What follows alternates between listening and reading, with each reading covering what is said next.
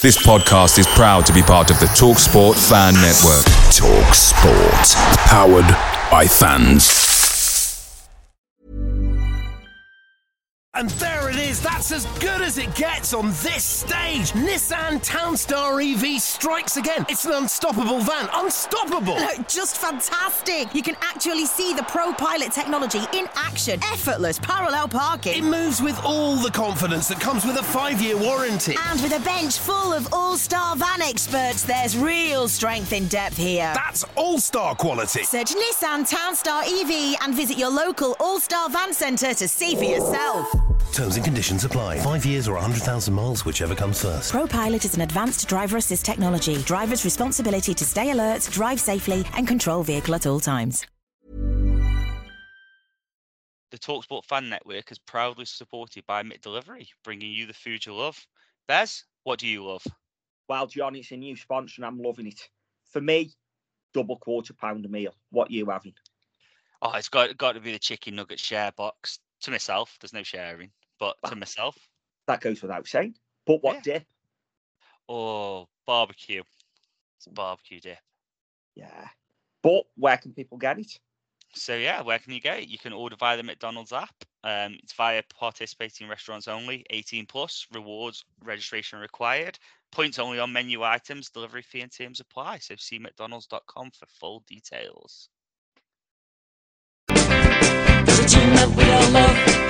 Out of Bears in town. They've had a few promotions, but always end up going down.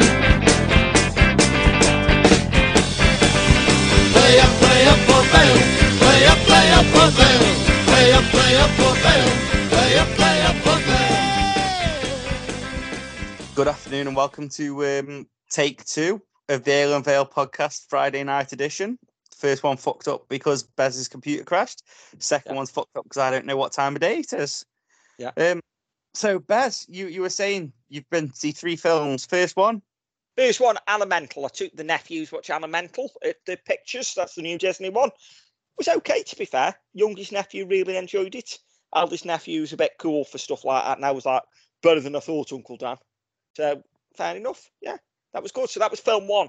I've been away for work this week up on the Tyne. So first night I was up there, I went and watched Oppenheimer. Absolutely fantastic film. Really worth a watch. Fair a school night. I got in the showing. I think it started about quarter past five or five, Ah right. I was going to say it's three hours long, isn't it? three hours long. Yeah, fantastic but harrowing. Honestly, I think everyone should watch it. true story, isn't it? Yeah, true story. It's basically Doctor Oppenheimer who created the atom bomb during World War Two, Yeah. And obviously the Americans then used it on Japan, killing hundreds of thousands of people. In fact, yeah, it went into the hundreds of thousands. So yeah, harrowing, but worth a watch. Um, and then the night after, I went watch Mission Impossible, which that isn't really my sort of film. But I won't watch it because it was in 4DX, which basically means the seats move where the, the wind blows at you, water squirts in your face, the chair punches you, and as though you're in the film. And like when he's in the driving scenes, you're twisting and turning with it, and that really, really enjoyed it. So Film you was went- okay as well. Yeah. You went to theme park then, yeah. Yeah. If anyone's never done 4DX and like there's a film out that's on a 4DX that you fancy, worth it. The closest ones here, I think, Telford have got 4DX at their Cineworld. Because obviously I go Cineworld. And Yeah. um, I think Sheffield, but Telford's a better run. And I've been Telford watching, but I normally watch 4DX when I'm up in Newcastle for work. Fair enough. But yeah, and if anyone wants to go Cineworld and you want like buy a card, the card at the Anley one, I don't get commission for this by the way. Ten ninety nine a month, so you only it's less than the cost of two tickets a month. So if you think you go that often, it's worth getting one. And if you do want to get one, give us a shout because I can give you the code and you get a month free, and I get a month free. Look at this. There you It's go. all- all going. Yeah, never switches off, does he? Always selling. Always never never off duty, are you, Bez? You're like a machine. well, you know, I tell you what, times are hard. You'll do anything for a free month, won't you? I'll do anything for a free month. I definitely will. My bloody mortgage is up first of November. That'll have gone up by about 250 quid by the point I get there. If only you knew somebody who worked at a building society, eh? Who could uh, D- Believe me, the way the economy is, it doesn't mean I can change the rate. I wish I could. But never mind. How are you, Johnny? How's your week been? Yeah, not too bad, mate. Not too bad. All all good. All good. So bus- busy busy week. So looking forward to the weekend. Last last football free weekend. So we're cramming as much in as we can with the little one before Saturdays are dropped off at the grandparents in the morning and we set off our separate ways to football. So yeah. But Sounds like the perfect way to spend the next nine months. yeah, can't, can't wait. I'm excited now. But we'll we'll get on there in a sec. So Steve, you've heard his voice. How are you doing? I'm good, thank you. I'm good. I've had a busy week. I um, employed the services of um, the area's foremost carpet fitter. Did a lovely job. Even the wife's happy with his work. So massive thanks to Tom for, uh, for fitting it for me. Fitted me in as well. Didn't like leave me stranded. So you know, like you can't when you want the best, there's only one man for the job. So yeah, so we've had new carpet in the bedroom. Big question, Steve. Have you had a mat? No, I, I- did ask for one, but he, he says he can't get mats anymore. Oh. Apart from that, I've just been. I'm still pretty busy at work, which is not what I want to be, but it is where it is. And like you boys, I'm pretty obsessed with uh, are we going to stri- sign a striker? If so, who? And then the kit launch was pretty decent. Going down Vale tomorrow. Apart from that, I'm ready for the start of the new season. There we go. And we'll touch on all that in more detail in a second. And talking about carpets, he's shoving his face with grape and melon before his apple turnover. It's Tom. How are we? All right. Can't yeah, complain. sound. Yeah. good. You, you've been working down the club this week? Ah, it's never ending. Never. uh, I feel like I've spent more time in that bastard place at, at the minute than uh, than my own home. But it's partly my fault because I don't get nothing done when I'm there. I just end up watching training or something like That Um, May here in part two that we've recorded before part one with Richie. Is he grass me in, honey? Well, I don't know. The big question, though, Tom, from your week you've had, you've obviously been working in the Lorne Street stand, which is quite a vast area. What was bigger, Lorne Street to Steve's house? Oh, Steve's house. Yeah. Yeah, I mean, um, when I walked in with the carpet and I said, "Where's this one for, mate?" and he said, uh, "Bedroom 14 of the East Wing." Um, it's it's it's difficult. To, you just got to count along, because they don't. Obviously, why would you number rooms in your own house? Uh, obviously, he knows which room bedroom 14 is. It's um, guess bedroom 12. I. Not Stevens. I mean, I've never been. I've never been in a bedroom that needs two en suites before, but you know, these, these, these. This is what happens when you've got money. I think. I bet it's not the first bedroom you've been in with a swing, though, is it? hey, but the, the swing, up, the swing before wasn't hanging on the back of the door. Let me tell you. Like like one of them winches to winch you out of bed. oh, it's not to winch you out of bed, my friend. As I say, and for anyone wondering, the pitch, the picture that we put on Twitter at the weekend of Tom in a bath was actually at Steve's while Steve raised up. that was in the ensuite, yeah. That's why my carpet took so long. That's why I never get nothing done when I'm at work. I have a bath. Yeah, yeah. Thanks for that, by the way. The picture, and I mean, I'll be honest. I sent it to to you lot without thinking of the repercussions that may unfold. So it is partly my fault. Um, but yeah, nice one to uh, everyone who chipped in on uh, chipped in on Twitter as well because it actually actually became quite a good laugh. So I'm all right with that. Yeah, for older listeners, if anyone's ever seen the Fall Guy, it was very Colt Seavers with, with with his hat on in the back at the end after he saved the world. So yeah, I've never seen that film, so I don't know. TV show in the eighties, the unknown stuntman it was Colt Seavers. It was it was a decent program. I'm going to put myself in the younger section then, if that's for the older people. Oh, yeah. Am I? I've just am heard I? I don't it, feel yeah. like I'm in the younger section, mate. Some days. He's better back. I'm Yeah, back. Congrats, coffee. Yeah. So- got me.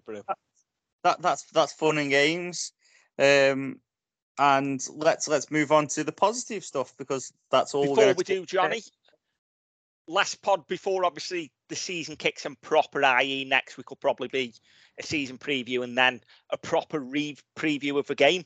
So last Oh. one. So rather than cramming all of them in together, let's just say at the start, massive shout out to Johnny's Bar and Booze and get yourselves down there for a pint. AV timing, get yourselves over there and sign up for a race, unless you're Tom or Johnny, um, who can sign up to a race, they just don't want to. Um, Andy's taxis. Hang- Hang on, as you were saying that, Tom was T- Tom was shuffling apple turnover in. So Yeah, he was, to be fair. He I'm such an attractive man. Yeah, as we saw. So AV time, you get yourselves over there. Andy's taxis, if you need a lift to Barnsley or an airport or anywhere like that, give Andy a call. Paralysis Escape Room will be sponsoring Man of the Match going forward. And also repair-glasses.co.uk. So massive shout out to them. That just saves me trying and cram them in as we go through. And then next week we'll be more structured with the sponsors. And now we can just crack on and talk about the lack of fucking strikers. well, we can. Before we talk about that, let's talk about the Ale and Vale quiz. Let's Let's.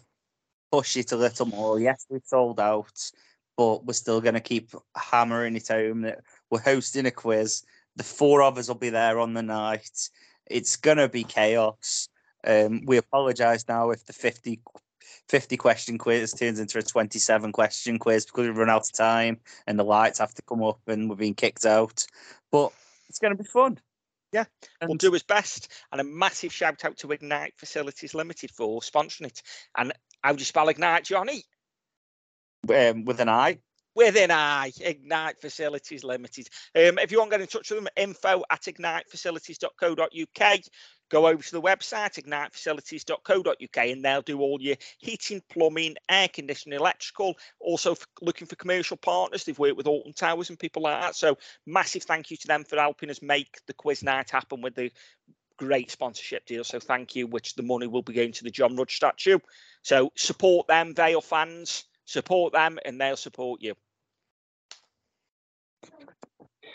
There we go. Happy days. So let's talk things that have happened this week. I'm going to do things cockeyed here. Go on, then. Well, we're going to start at the end. Away kit.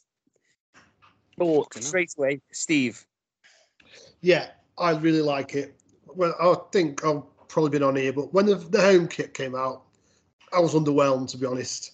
Didn't think oh it's a bit when the away kit came that looked really, really smart. Shades of Argentina. I really, really like it. Much, much more than the home one. So that's good. If you like one out of two, you're all right. So we'll be going down the club tomorrow to get one for my children. Well, Time two, you going down, Steve? Uh, about ten, I reckon. Oh no, I'll probably go about midday. I'm thinking.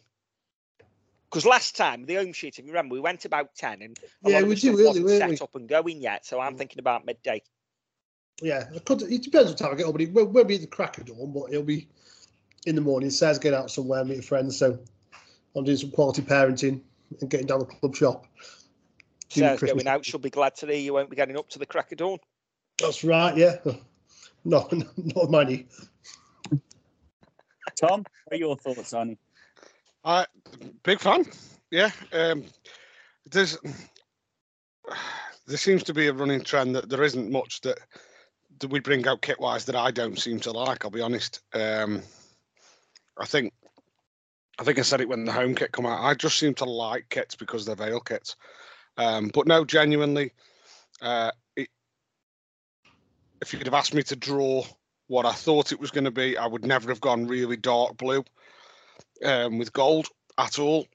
Um, huge fan, huge, huge, huge fan. Um, I, I- I, think the shorts are blue, Yeah.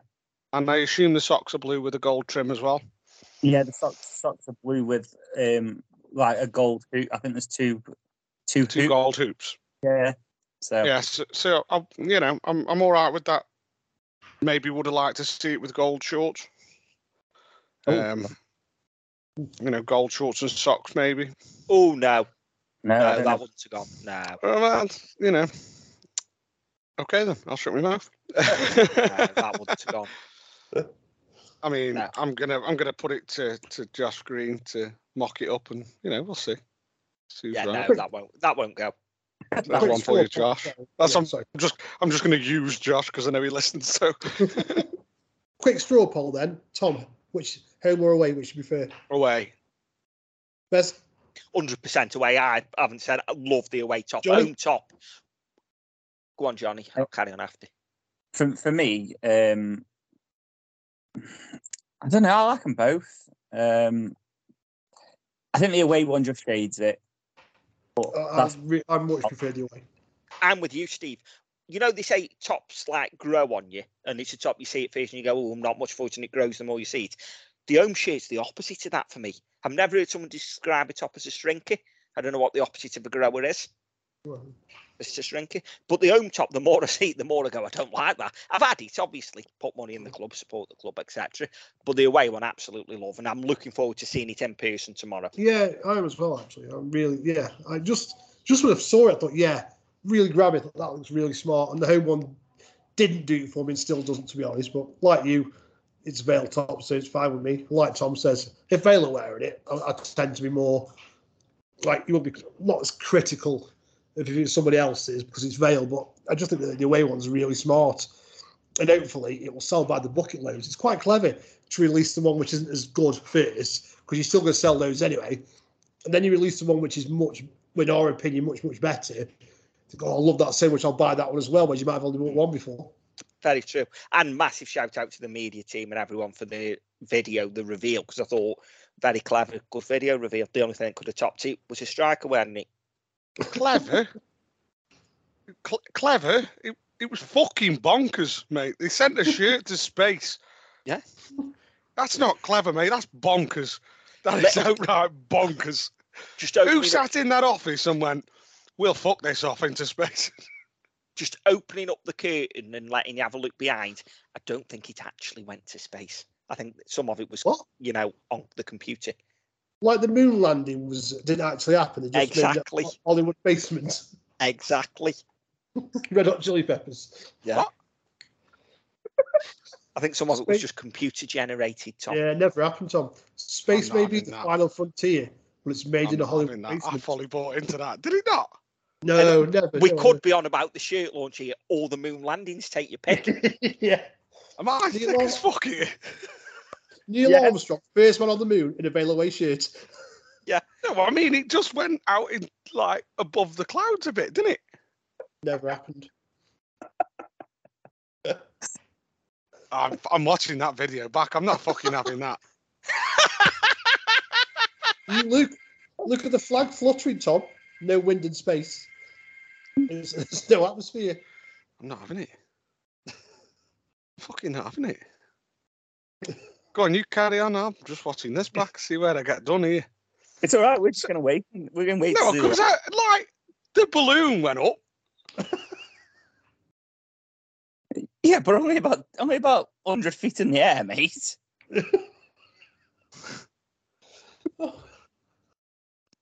You You know, thought you were playing the that- longer that- fish. You're that's like actually a being little serious, secret. aren't you? let, let me let you a little secret. I here. mean, I'll be honest, it come, it did cross my mind earlier. and I thought, fucking hell, that rig comes down on someone's head, it's going to hurt.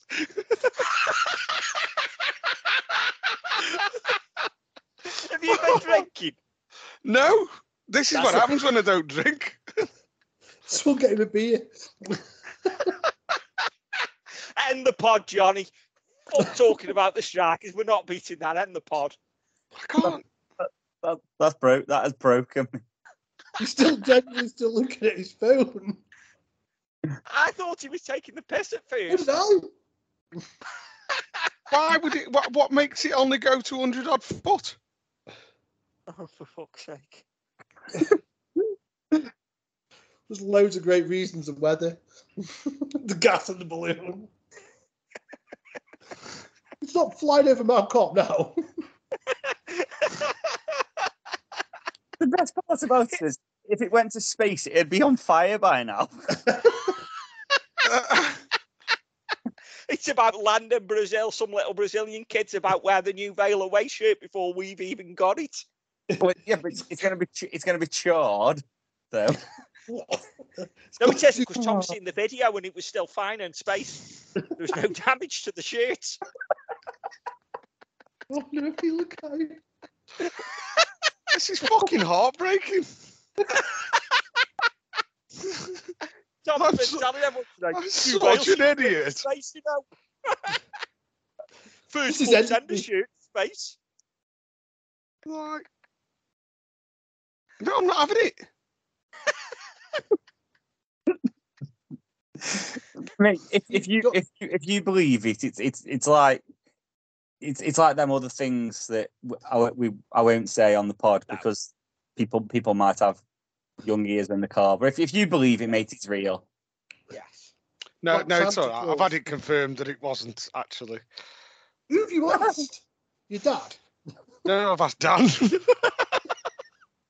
Have you really messaged him saying, has the Yeah. Vale shirt gone to space? hold on, hold on. Right, so you all think 100 foot, Well, uh, give or take. give or take 100 foot. Yeah. Because he's put, it didn't go into space, but it did go pretty high. Yeah, hundred So, foot. I, so I've asked how high is pretty high. 100 foot's not that high, is it? I'd say Well, so, yeah. If you were in a plane that was 100 foot in the air, right, you're not that high. It If you were standing on a building that's 100 foot high, you go, shit, that's high. Yeah. Depends You've what been, you're Ni- you've been to. Niagara Falls, Bez. You've been Niagara Falls, haven't you? How high is that? Yeah. How high is Niagara Falls? It's not actually as high as you anticipate, you know. Higher or lower than- than the Vale shirt fly. in reality or in Tom's head. So if you, s- if, Is that if what you let a- a Vale shirt and a balloon go to the bottom of Niagara Falls, would it reach the top before it pop? Yes, it For would. lots of view Niagara gallery. Falls isn't as high as you anticipate, you know, when you're there, because you think it's going to be like massive. It's not actually. Isn't it? I don't know if he's fucking. I don't know if he's pulling me piss pipe or not now. It probably what he said. Oh, he's put. It didn't go to space, but it did go pretty high. I thought, how high is pretty high? And he's put more than hundred thousand feet. Yeah, he's pulling your He's pulling your plonker. Yeah. Johnny, can we move on? I don't know. Oh, hold on, hold on. He sent me the company they use. At the heart of ev- ev- almost every project we do, launching a balloon into space is the core of our service offering. We use lighter than air gas balloons to travel to the edge of space, over 100,000 feet above the planet's surface, where the sky is black. Fuck you, boys. no way did that balloon go to 100,000. right. so there you go, right? You can all suck me plums. He might have sent you that, Tom. That isn't what they did. yeah. That's the balloon they used. Yeah, the, the The balloon balloon might does not go to 100,000 feet. It's impossible. It'll burst. Yeah. It won't. But ev- even even if the balloon did, the shirt didn't. Let's let's just put it that way. The balloon might have. Yeah. Since state of the art climate simulation software and bespoke technology designed and manufactured in house mean we can launch with a complete confidence in our unbeaten history of over a thousand flights, we've never lost a single craft. There you go. It's a balloon, not an aircraft. Simulation. I mean, huh? But anyway, Move- let, let, Move on. let, let, let's Tell move me, Johnny. Ah, I've been there. At Tom Amos for your tweets. Yeah.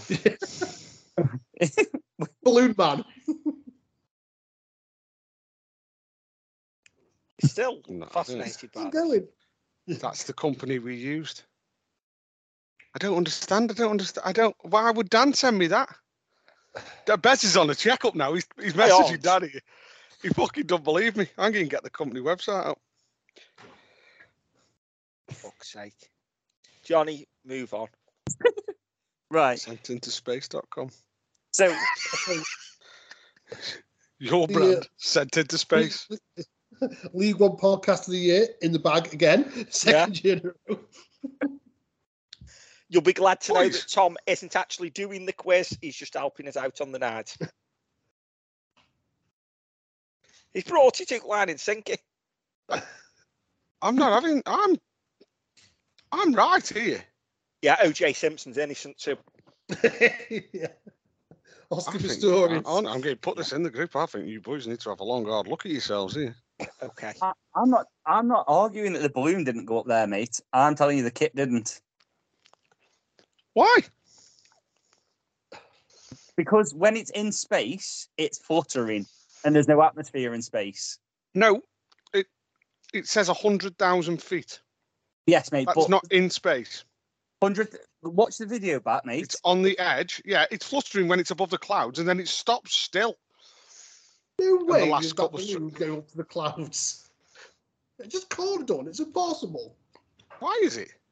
Because it's a balloon. Have you not seen Felix? What's his name? Bull Gardner, whatever his name was, who jumped out of the balloon. He went up in a fucking balloon. I've seen up. I've seen up that, you know, the balloon. you know, Exactly. He moved his whole house with a balloon. He did, he did.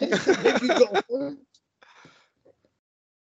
I think Richard Bez is it. I think Bez is it having a little bit of a moment to himself here. He's No, I realised aren't. it's possible, hasn't he? I on it. It isn't. It is. It's there. I've just sent you the link. I'm looking. he's, he's getting, Black Bez is getting a flight out of Bradley, never to come back. I'm not looking. I'm not entertaining that this is possible. It is. Can't we talk about Tom think- Conlon, please? I, I can't wait for this. This is this has made my day. The three of you laughed at me, made me feel like a gullible twat, and I'm a right. gullible Twat. You're not. I am. Charity of your choice, Tom, if he gets to do I mean. I don't know if the sh- I don't know. I don't understand. Carry on, Johnny. Johnny. Are you still there, Johnny? I'm still here. It's fine. Right. Let's let, let's move on now. But it's it was the manager forum last night. Um, me, Tom, Bez went. Steve, you you were following it on the the live blog, weren't you? I was, uh, yeah. And just fair, before you go, fair play to Vales. He did a really good job because there is an issue of it's very club orientated. It's like a PR exercise. Whereas when Baggers was doing it, a more independent person. But in the absence of local media, which we've touched on before, it was good. And I followed it. It was really good. You know, it was comprehensive. It was decent from what you guys were saying. You seemed to get a good flavour of what's going on. So, yeah, so fair play. Yeah, and Bez, well, obviously, apart from the thing that we'll touch on in a little bit, um, which I thought was quite humorous of Dan how he attacked it. Um, let's let's be fair, address the elephant in the room straight away. But apart from that, what were your what were your feelings of the night? thought it was really good. Um, what struck me more than anything, and there's a few things that you know we'll probably touch on as we go through, but Andy Crosby's passion and enthusiasm for the job, and you can. It's coming out of him like a kid on Christmas Eve, how much he's looking forward to Barnsley and actually his first proper game as a manager. And that's got to be infectious when you're in the dressing room. It really has. And we all know he's a good man manager from everything we hear from everybody at the club it really come out to me and he, he looks like a bloke that's settled in the job he's got. The more I listen to him, the more I see him in that role, the more I think we've got the appointment right. And I think Andy Crosby will do a good job for Vale. Hopefully, I don't have to my words. I think it was the right appointment and it come across last night that how excited he is for this. And to be honest, the team is built around him as well. They all look comfortable with each other. And, you know, he had a bit of humour to it as well. But like I say, really struck me as a kid on Christmas Eve waiting for that first game come. I was just about to say one of the big things for me was it felt like it felt like it was a young bloke getting his first first job, and I know it is his first job, but he's got a lot of experience behind him. But he just felt a bit giddy and a bit excited by it all, and he then changed halfway through to being brutally honest and explaining, and you brought into his values. I think when he was talking about Willow, for example, you brought into what he was saying, what he wanted from from his players, what what they what they had to do, where where people were at, and I just felt I've said it a lot of times, but the more and more I hear the man speak, the more and more I think this was better than any any of the appointments out there that were that we were looking at and talking about as a group. Um, Tom, you asked a, a couple of questions. Um, you even got a smile from David Dunn, didn't you? Don't about a smile. I don't think he quite liked my Rabona comment, did he? It's a Um. I think they, no. they- they- well, Schofield was having a little chuckle anyway. Or Did he? I'll be honest. I looked straight down at the table when I said it. Um, Yeah, he, he actually he, he, he, he bit back a little bit, didn't he, about using his left foot with the next side? he just said good one. Um, Yeah. But yeah, um, no, I, I thought he was really good. I asked obviously about the Spain trip and could they get everything done that they wanted to get done, um, because obviously the heat would have played a massive factor in that. Um, and I think his answers were were pretty as honest as they could be. There was a couple of times when I felt like he hasn't answered the question then Yeah. uh, and maybe just maybe at this stage of the season and with stuff going online i know i mean i don't know how in-depth managers get do other managers read what managers have said at meet the manager nights i don't know um, but he was certainly not giving anything away tactically um, and he never wanted to single anybody out from his team for any attribute or for any downfall Oh, but hang on, hang on, hang on. Yes, he did. Who? He's Chislett. Chislett. James Plant. Oh wow right his love child i forgot about his love child Yeah. He even, Um, he even, he even called him his son at one point. Yeah. Yeah. Um, okay. Yeah. Well, But yeah, no, you you are right. When when when people were asking about all the other bits and bobs, he he, he, he gave Smithy a bit of plaudits, but he was very complimentary about the squad as a whole, wasn't he? Yeah. Well, I think I think you've kind of got to be as a manager, well, especially when you've just built that squad. Yeah. You've you've you, realistically before any competitive games are played, you don't want to hear him say, "Oh Christ, he's shit." Uh, yeah, that one hasn't come off yet. I'll be honest. Um. But no, I, I was um, I bought into quite a lot of what he was saying with regards to the different areas. Now, the problem, the problem I have with this is football fans can have a tendency when they hear something they haven't heard from a manager before, they automatically buy into it because it's just something new they haven't heard, so they Yeah. think it's the next best thing. Um, however, I think was it was it just after the season? Or no, was it an interview when I can't remember when it was, and he said about the the things, or was it Flitcroft said about the the height, you know, stuff like that we needed to change. Um, and then Crosby said last night about when when we sign a striker, the the type of striker we're looking for is someone with, to have pace. Um, because all too often last season we found ourselves in front of a defence and with nobody who could get in behind. Um, and I think I, I do, and and they uh, they touched on set pieces as well. They, you know, we're we're looking to try and be a threat from set pieces because five was it five out of the eight teams who Yeah, scored five. scored the most goals from set pieces went up or got in the playoffs. Was it? Yeah. Um, so I mean, we all know we all know how key set pieces are to a football match. Um, you know, the, the, the, the, the, them lot down the road know exactly what you can get from a long throw if it if it's set up right, if it's done right. Um, and I think we we do have a weapon in Dan Jones's throwing on the basis that it's set up right. Last season, it was all just a bit pile in the box. Um, whereas I'd like to see us have a bit more, you know, someone blocking the keeper off, three head, three heads to aim for. Because realistically, last season we had Alice and Smith, maybe Forrester sometimes if he went forward, but very rarely went forward. Whereas this season, I feel like we've got a lot more height in the side to perhaps aim for. just on last night, and John, you can give us your views. But after, do you know the bit that I would took out most, and I think is one of the most important things? When David Dunn said players will be rewarded for good performances. Yeah.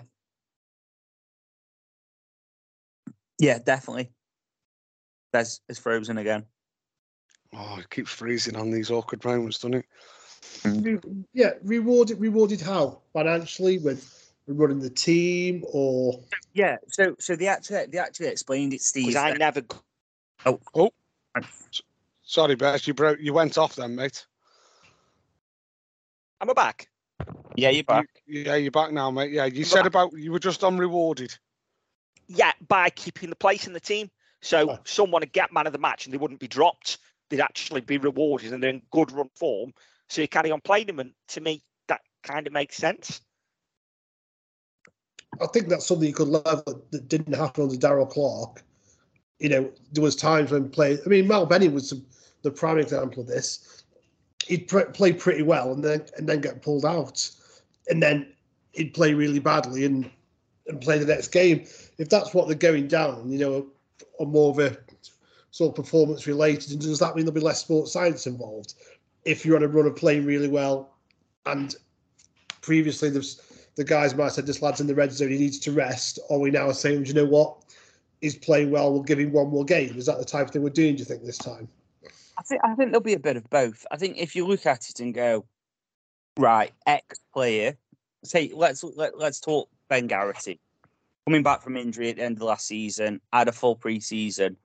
If he hits the ground running in that first game against Barnsley, they might look at it and go, okay, he scored two against Barnsley.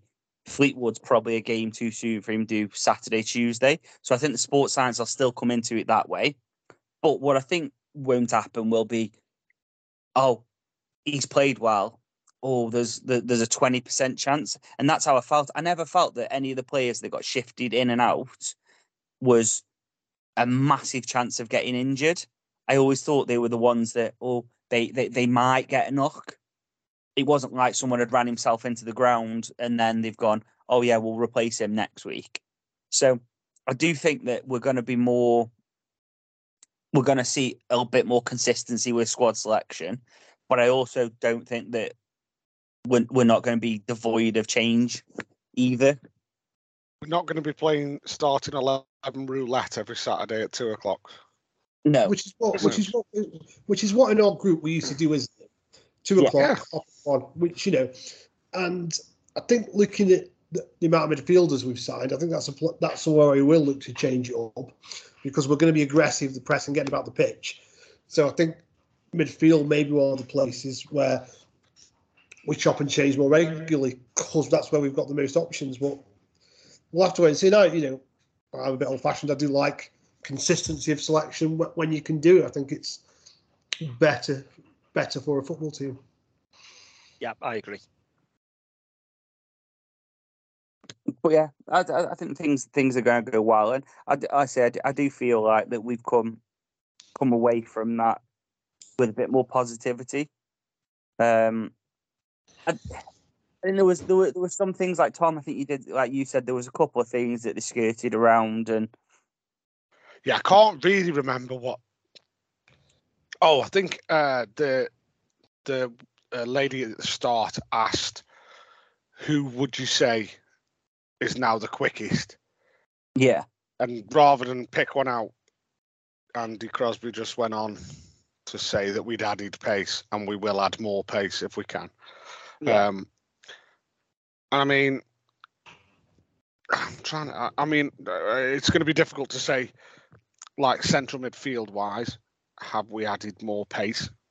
You know, you'll, you'll, I'm expecting people like Chislett and Arblaster uh, to certainly have a bit more, bit about them. I think Um, Sang as well. I think I think he- Sang, he- yeah. Um, obviously, Mitch Clark, we know is quick. yeah. Uh, I don't know about Conor Grant. I assume as a wing back, he must have half a yard about him. Um, but is he more for on the ball? I Yeah. think with with Conor Grant, I think he's more about he's getting. He, I'm going to use the example. I'm not um, putting him up against this person. Is he more of a, a David Beckham wide man than a Ryan Giggs? Yeah, You know, he's he's going to get the space and deliver the ball rather than go past a man. Um, but yeah, there, like you said, there was a few other things. I can't remember what they were, per, if I'm honest now. But I think you're going to get that with any manager. They're not going to just come out and lay the cards all on the table and tell you everything in a, Yeah. in, a, in an open forum meeting. and there was nothing huge either, was there? There was nothing. There was nothing concerning that came from it where you thought, oh, actually, No, and I don't think at this stage of the season you'd get anything concerning coming from any manager. Yeah. Because it, The it- answer to, apart from James Crawley's, Wilson, the answer to the James Wilson question was interesting, wasn't it? the, has he signed? And basically about him training with the club, etc. Yeah. I Yeah, think I think that was the first time I saw Crosby as a. Oh shit! He's a manager. He's not just a coach. He's a manager.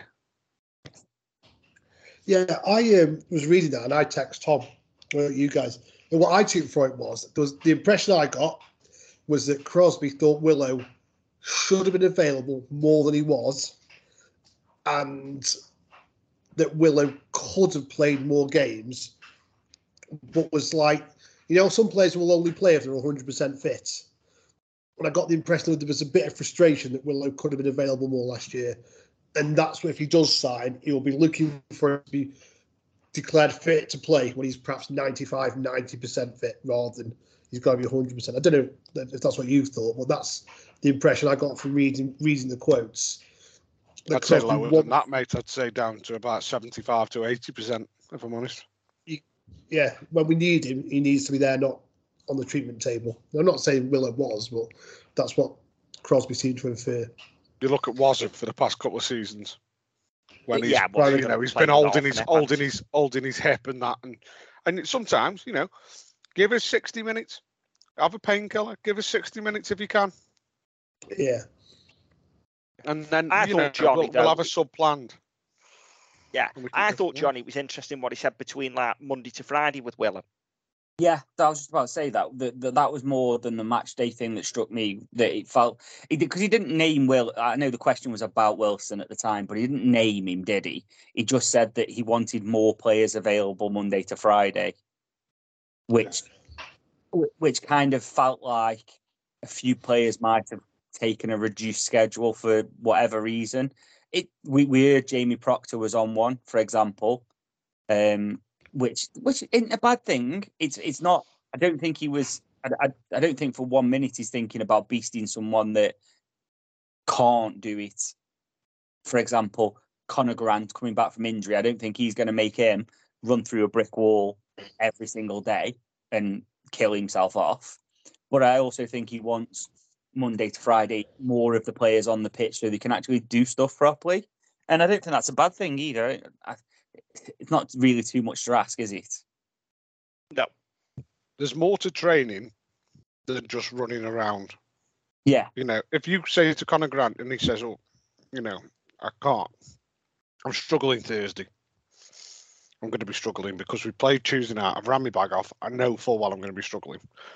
All right. Well, can you come and you know have a light little stretch off, and just can you just deliver us a few balls in, and we'll do some set plays and some set pieces. Yeah. I want you Or on the just- training ground. I want you involved. yeah, just be in and around the club, you know, in in and around the the the, the squad basically. Be a shadow it- player. Be a shadow player. As long as you're involved in the session and you can take take out what what you need to take out. I think that's the that's a key bit. But yeah, no, I agree with the in being in training. I, think uh, one of the big things I took from it as well is that he's going to be an hard man to please. Like he just he, he, he came across that he'd set his standards and the players are going to have to hit them standards. He spoke a lot about Burslem, about the area, about have asking the players during the, the latest trip to Spain, what do you think it means to play for Port Vale? About the area, what's what's minimum requirements, and I think he's he's set the players up on a bit of a pedestal for me after that now, because we, we talk all the time. It's min, min, minimum is give hundred percent. If you give hundred percent, you'll get clapped off. Gav Massey, Ipswich, and was it Bristol Rovers at home? The Yeah, last, Bristol. yeah, two of the last three games of the season. Standing ovation going off because he'd ran his bag off. Do you know what I mean? It's it's a minimum requirement, but I feel like he's set set everybody up for that now, and that's fine because that's what we want and that's what we're asking for. But if if it if it dips in the first couple of weeks, it, it could it could be a bit difficult for some players. Do you think? Uh, I wouldn't say difficult. I mean, I think there isn't many in that side now that won't have gone through a bad patch in football in front of fans. We haven't got a great deal of players who've only played one season, have we? I don't think. You know, we've got plenty, but we we, sh- we should look after Planty as fans, regardless, because he. I mean, don't get me wrong. I'm not saying we can't criticise him, but we should know better than to boo him if he has two bad games at the start of the season. Yeah. Um, and we should realistically we shouldn't do that with any player after two games because sometimes it can take a you know it can take a month to get into your stride, can't it? Um, but I just I think there's the there feels like there's a confidence around the place, and I think that's good to have. Like having having the having your mates back. Does that, does that make sense? Yeah, I I tell you, I tell you, I did really warm to last night. That was John Schofield. Yeah, oh, he proper Yorkshire man, isn't he? Yeah, he, I, I love the fact that he was talking like some some guy asked about formations and stuff like that, and the first thing he said really resonated with me because it's so Vale it hurts, and it was four four two. You can't do that anymore. In my he he went in my day, we had a formation, we we stuck to it, and that's what we did. But now we have to have plan A, B, and C up his sleeve, and that really stuck to me because you we so many times that Bez, you're you're, you're bad for this.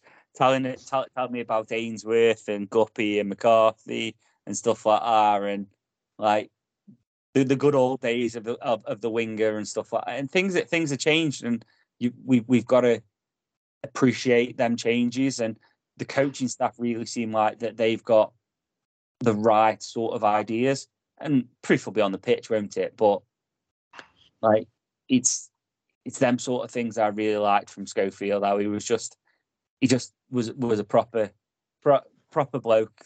Said said it how it was, and they, they all just seemed like a proper unit, and that was nice.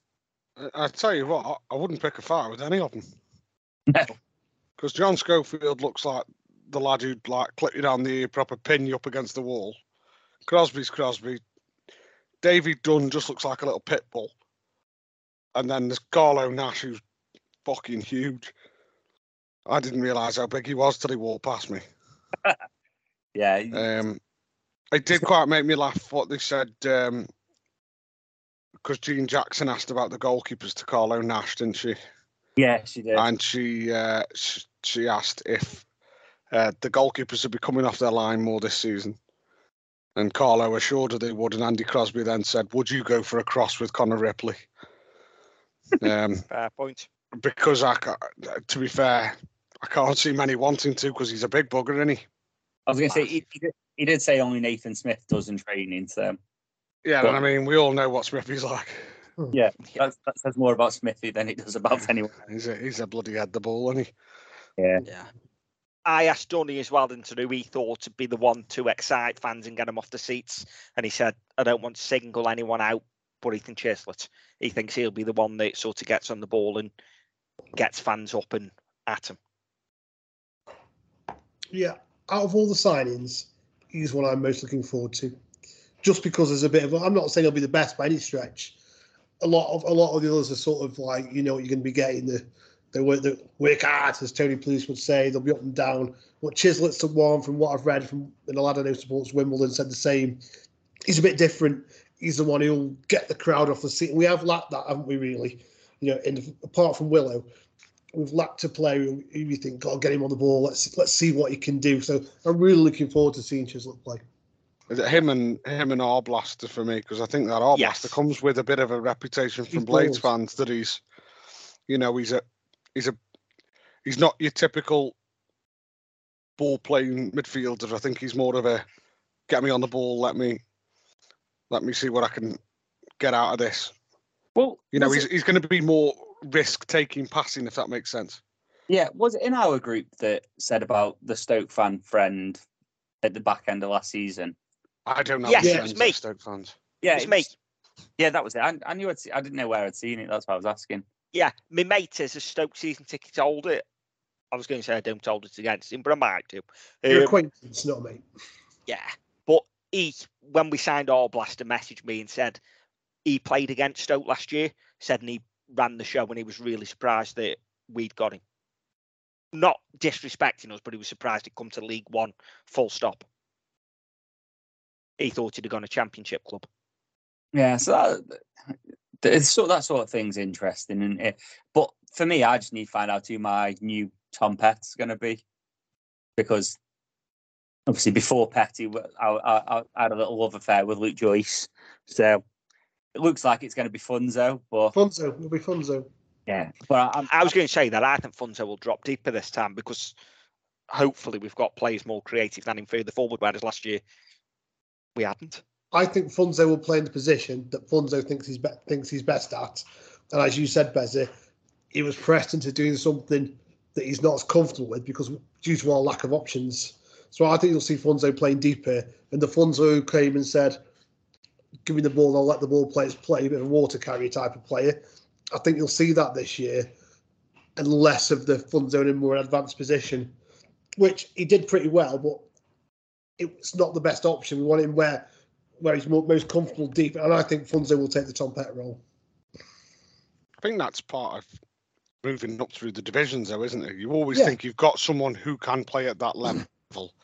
There's a difference between playing at that level and being a good player at that level because the standard is so high. You you look at you know we if we went up this season, you put any of our midfielders against someone who plays championship week in week out, they'd be miles off because the speed just. I mean, I don't know if anybody saw it. Did anybody see the um the body cam footage of Youri yeah. Tielemans? Yeah.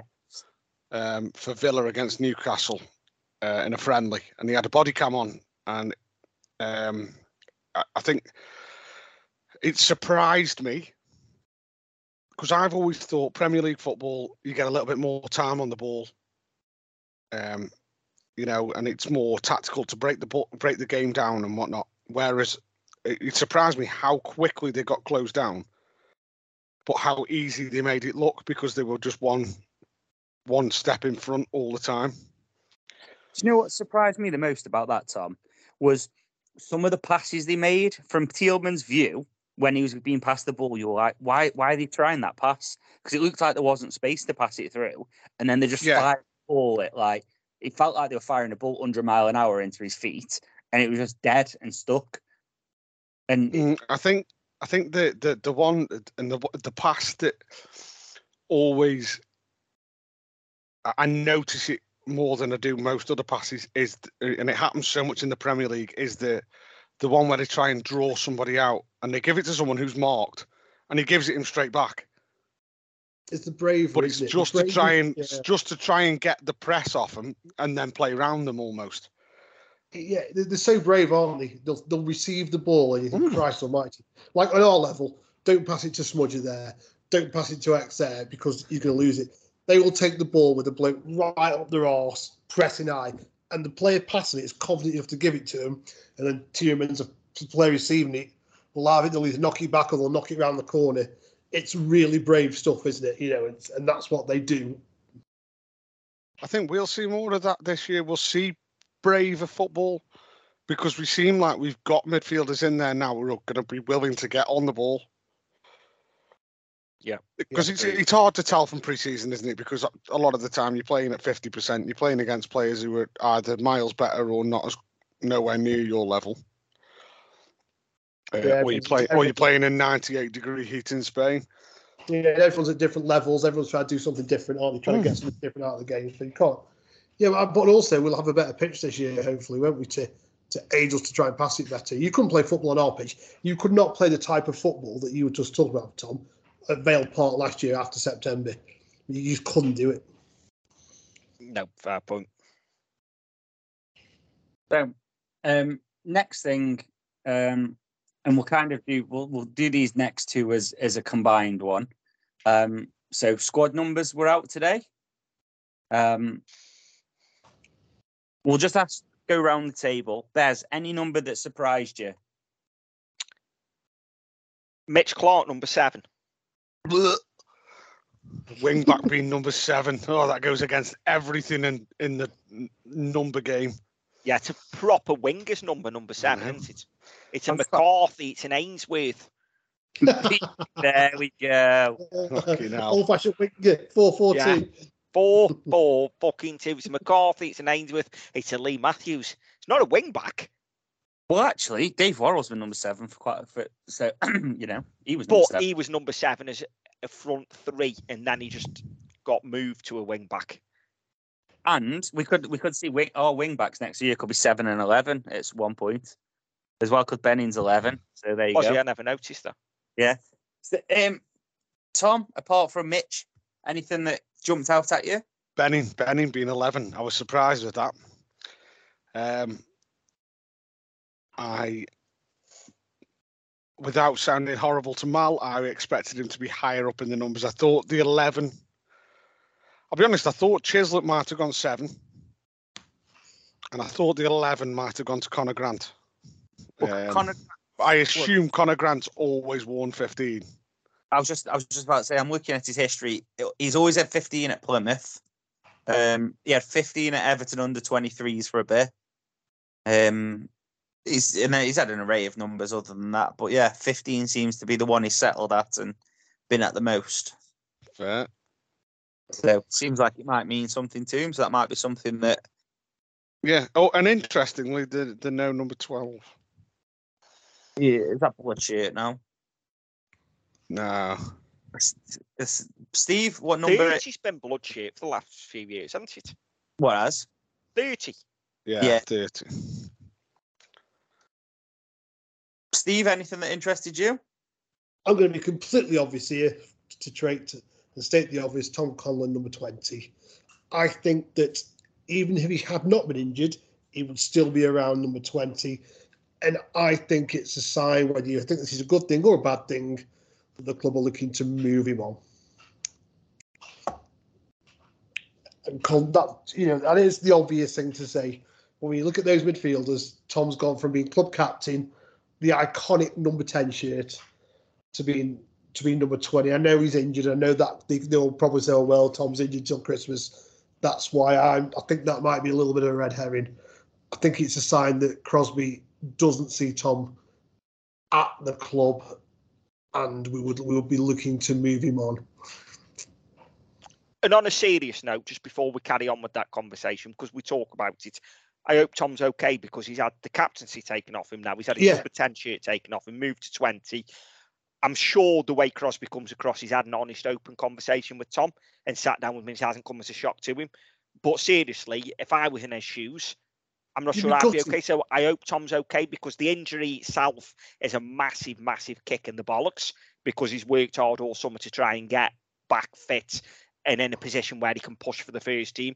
To then have the captaincy taken off him his number 10, I hope Tom's okay. You know, I'd say talk Yeah. with it if you want to, but he's not going to contact us and I don't expect to. But I just genuine, genuine hope Tom's okay because he's been a great servant to this club. He was captain of the club when we got promoted. Yes, he was injured for some of it, but he was captain of the club when it got promoted. And he's been fantastic for Port Vale. So I really hope Tom's okay. Yeah, I'd just like, you know, I've obviously bought it up, so I'd obviously echo all that. And if Tom's future isn't at the Vale, I hope he gets fit soon, as looks after himself and gets himself the best career he can, because he, he he's always carried himself really, really well, as he? He Yeah. never even been any trouble off the pitch. But I was just talking about looking at the numbers and looking at the midfielders we've signed. That was just a question was what jumped out, and that for me, almost like not the writings on the wall because you've got to be careful. And if he did come back and play for Vale, play really well, there'll be issues, but well done to him. But it did just look as, you know, in any walk of life, in any job you've been in, certainly some of the ones I've been sacked from, your time comes to an end and you've got to move on to something different. And if that's what is happening to Tom when he's fit, I hope it goes really well for him. Yeah, yeah, I think like me, me and Tom have been having a bit of a debate in, in the in the in the group, and I I think it's a really shit thing to do the way it's been done. I think it feels like it's been something after something after something with this, and it, with it, I think it should have all been done bang at once. Look, the squad numbers are out, captaincy change, do it at once, rip the plaster off. It just feels like we've done oh, Tom's injured. Oh, now he's no longer captain. oh, now he's now now the number 10's take, taken off him, and that that might be an agreement. Do you know what I mean? Ch- Chislett might have asked him, and he might have said, "Yeah, I don't care what number I am." We don't know what's happened, but from the outside, and in my opinion, I think it looks a bit shit from the club. And I know Tom, you've got a different opinion on it. Yeah, and I think it's I think part and parcel of football, and I I I have no reason to not think that throughout the summer, Andy Crosby's probably had a conversation with Tom Conlon and said, "Look, you're not part of my plans. I will be signing four, five centre midfielders if we sign Yeah. that that will all be in my plans before you." Um, in that conversation, to me, says, "Right, well, the captaincy's gone." and shirt number, my shirt number, I'm going to be down the pecking order. Shirt number wise, shirt numbers to some are a huge thing, to others not not that arsed. You know, at the end of the day, some people see it as a shirt number is just a shirt number. Um, you know, to Tom Conlon, number 20 might just be, oh, I'm not bothered, I'm number 20, so what? I'm not bothered. But to Ethan Chislett, number 10 might be, I mean, the world to him. Might, I, I, you know, you, you have people, the lucky number or something like that, or the number they wore when they had their best season or whatever, something like that. Um, and for me, if a manager comes to you and says you're not in my plans, you can't expect to keep the captaincy. You can't expect to wear the number ten shirt. Like it, it just it, it would have stunk the place out for me if we'd have kept him as number ten, and then not played him all season. Yeah. Just it just seems it just seems an odd thing to do. Um, but obviously, you know, at the end Oh, now Tom's froze. Yeah, I'll just jump in. I thought was, that was me. yeah, I was more, I was more in Tom's camp than Johnny's. I would firmly agree with Tom. He could he could He's quite easily not give him a squad number. And we can, re- I'm pretty sure you can register squad numbers at any point during the season anyway. Um, or maybe it's just with the squad reg- registrations. Um, and maybe if they're in registration, then they have to have a squad number. Um, but personally, it wouldn't surprise me if we saw, if, you know, say we have a horrendous injury bout in midfield, and you know, when it comes down to the pecking order, and we're looking at does Tom Conlon come in, does Tommy McDermott come in, does James Plant go in there, does Rhys Walters come in? There's all these central midfield options, and, and personally, I don't think, I don't think Crosby uh, is gonna is gonna take Tom on any further. I And the think truth is, I have full faith that the club will have handled it properly, and I have full faith that Crosby will have sat down and spoke to him and that. But it still doesn't make it any easier for Tom, as where I was getting at. It doesn't make it. It doesn't make it any easier. But but he's. It, to be fair, and we all know this. Tom Conlon made us tough stuff. Yeah. It comes He, across uh, as proper professional. It comes uh, to me. I'll be honest. From the pictures I saw the first couple of days of pre-season, it looked like it, he turned around to Crosby and said, "Well, I'll tell you what, that's fine. You put me number seven on the bloody list, but I'll show you why I should be number two, number one, number three. I should be in that starting midfield." And, that's then the attitude you want in your Yeah, room. of course it is. Of course it is. And um, you never know. Bloody Crosby might have fucking known that, and it might be. Who knows with football nowadays? We've seen stories before when managers have come out and said, "I've said X, Y, and Z to a player to give him a volley up the arse." The next season, he scored thirty goals for me. Something like you. I don't know. Personally, it looks to me like Tom's done at the Vale. Unfor- unfortunately for Tom, um, but I do personally, I do think it's time that we moved on and parted ways myself. But me- yeah. absolutely, hundred percent. Thank you for everything he's done for us because he was outstanding as a captain, particularly the season we went up. Yeah, I, I, I get all that, and I don't mind. I, I just think that maybe there should have been a different way of doing it because this is just going to lead to speculation in terms of captaincy's gone, number change. Like you've just said, maybe the writing's on the wall. Maybe it isn't, and something else has happened in the background. I, I just, I don't know. I, I, I don't like it. It probably wasn't written on the wall till you've just said that. You're going to send the you're going to send the speculation tree spinning now, aren't you? yeah, I, I don't buy that. We we don't we didn't we didn't sign all those midfielders for Tom Conlon to have a future at the club. Because if we did, then we're fucking stupid. You oh. don't you don't have like So Steve, come out and let, let us come out and say that then. Let us come out and be honest about it rather than I feel like this is pussyfooting around something. And maybe it's because he's injured that, that they know that nobody's going to be interested in a, a bloke that's out till Christmas. So what's the point? But I just feel like we've pussyfooted around it and done it in three different stages. And that, that's what's kind of irritated me about it.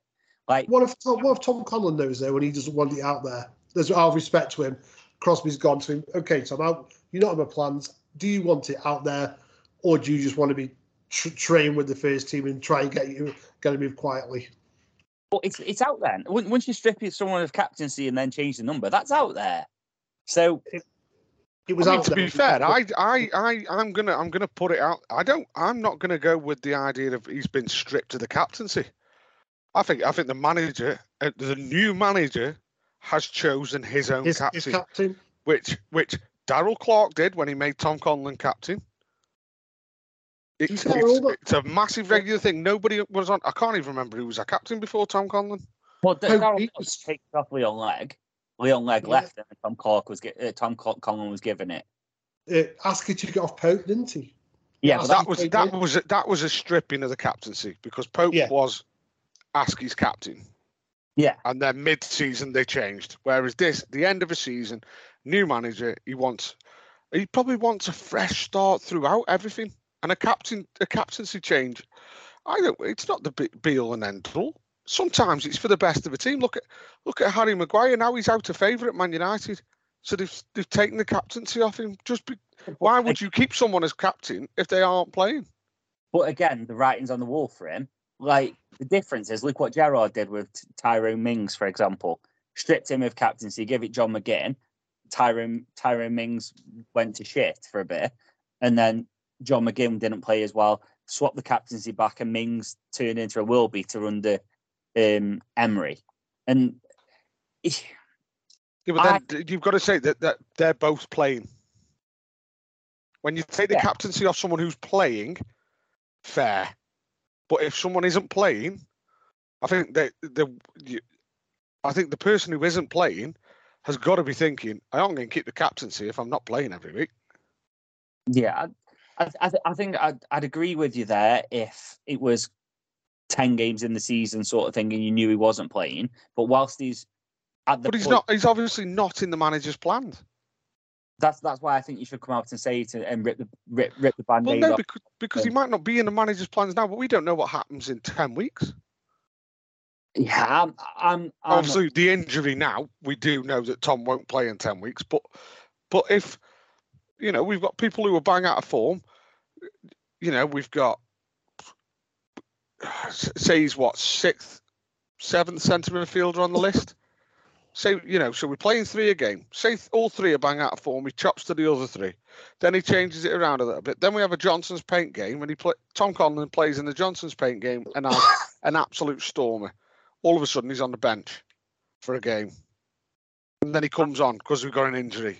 I'm I not think there's I'm not not buying in the my pl- year Hmm. if he wasn't injured because of it. I, I, I honestly, I honestly think that that's the injury has probably scuppered something, and this probably wouldn't have happened because he would have been sold, and we wouldn't be having this conversation. I'd agree with that 100%. I think that Tom Conlon being injured sort of forces him to give him a squad number, forces him to take the captaincy off him, and it's been difficult for everybody. I mean, whether Tom would have moved, who knows, because he, he likes the air, he's got his coaching thing with Smithy.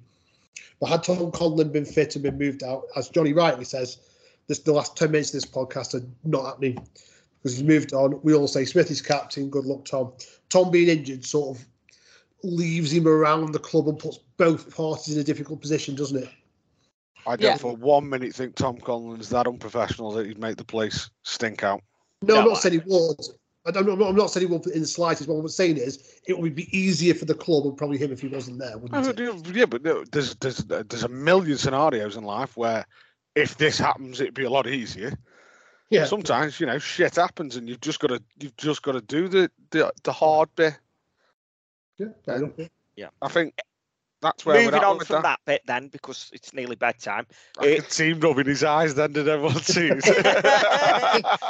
He's got his, he's got his strike. oh, it's on. Friday. I've yeah, stayed up Friday, past I've got 10. up in the morning for a run. um, interesting, Johnny, that Rhys Walters and Jack Shorrock got squad numbers, so it looks like we'll see them in some capacity during the season, whether that's pizza games or what have you. And I think that's really good because it shows that Crosby's going to have faith in the youth as well as the experienced. Yeah, well, at, at the minute we've got we've we've got four four young lads that that haven't got much experience with the squad number in McDermott, Plant, Shorrock, and Walters, and we've also got Smithy in in that squad squad list as well. They've all come through the academy, Mm. so I think that really gives a pathway. And I know the lads gone Newcastle, um, and you, you're not turning that move down, but maybe if a lad's at an age where they go, well, actually, look, there's there's there's five academy graduates in this Port Vale squad. Do I want to go and be a number somewhere else, or do I want to go and get some football here and see what develops? It's going to be it's an odd question to ask because let's be fair, it, it, at 14, 15, if you're being offered a top end Premier League club, which Newcastle are, it's going to be very hard to to turn your nose up at that, isn't it? But I think at 16, 17, it might be a different a different sort of question. Maybe that's Just- why we're, we're pushing sorry, Shara. Just, just quickly, Planty and McDermott Mm. are first year pros, aren't they? Yes. Yes. Whereas Shorrock and Walters are second year YTs. No, Shorrock's first year, Whitey. Yeah, he's only 16, isn't he? So he's not Is even. he? Walters is second, Shorrock's first. So, I mean, when was the last time a first year YT had a first team squad number? Not at this point in the season. There- I don't. I can't remember. That is outrageous. Yeah, for a 16 year old to get a squad number. That that shows we've got. He's third. He's third choice left wing back at the minute. Let's be fair. I fair. hope, but he'd have bollocks like space operas around that place, wouldn't you? When you walk in on your first day, and you've got a first team squad number. Carrying on the space theme. I, it, it would, it would. He's upset. Who's he train with? Wood's been training with the first team, hasn't he? I know, but then I don't know. With with regards to a YTS, obviously I know he's probably not going to make the squad most weeks. Matt, Matt played the So- pizza games. Yeah, I do wonder if this splits his training between the both. Hmm, possibly. But yeah, I, I, th- I th- I think that's really good for the lads, and it, it opens up that pathway without us being overly reliant on the academy either. We're not we're not saying that, that that's the only way now that it's going to be because we still have signed nine players. So And it's still early days, early days for the academy in this format. Let's not forget. It's not like this academy set up for ten years. It's okay. We've had an academy for ten years, but in this format it is now with Will Ryder running it. It's still early days, and there's still a lot more to come from it.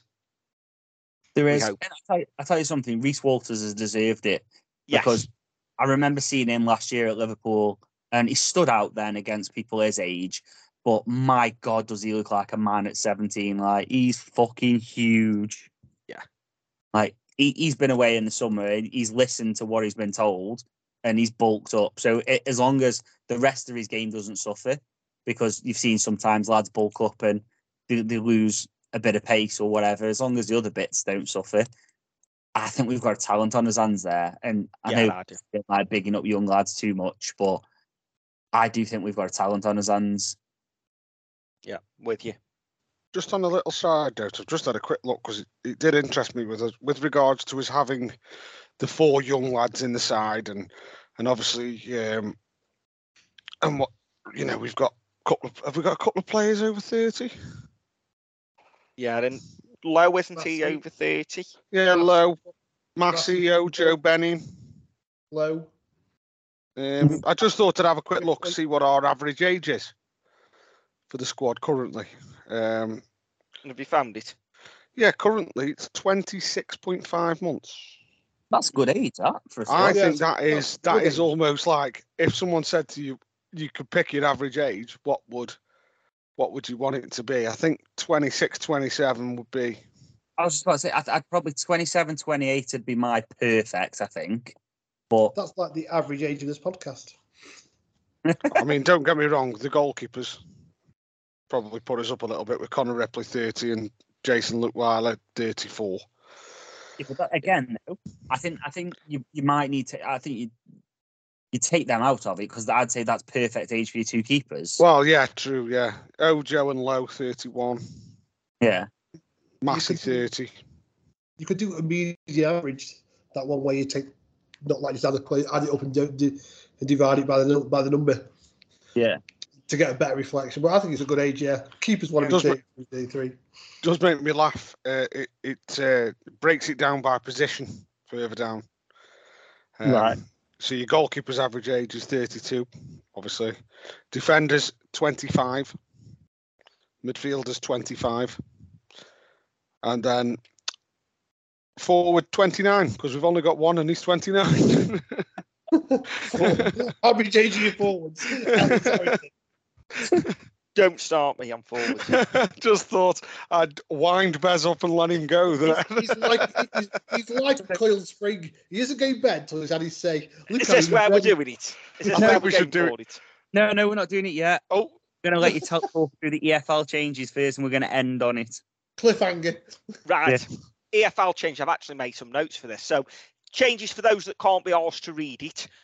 This season, we're expecting So that's the three of us. Yeah, the three of you. We're expecting yeah. games to last for over 100 minutes this year because there's going to be a lot more added time. So the changes that the EFL have announced is that they're going to be enhancing the ball and play time. So how they'll be doing this, there'll be a multi-ball system at every game. So you'll now have the balls around the pitch again.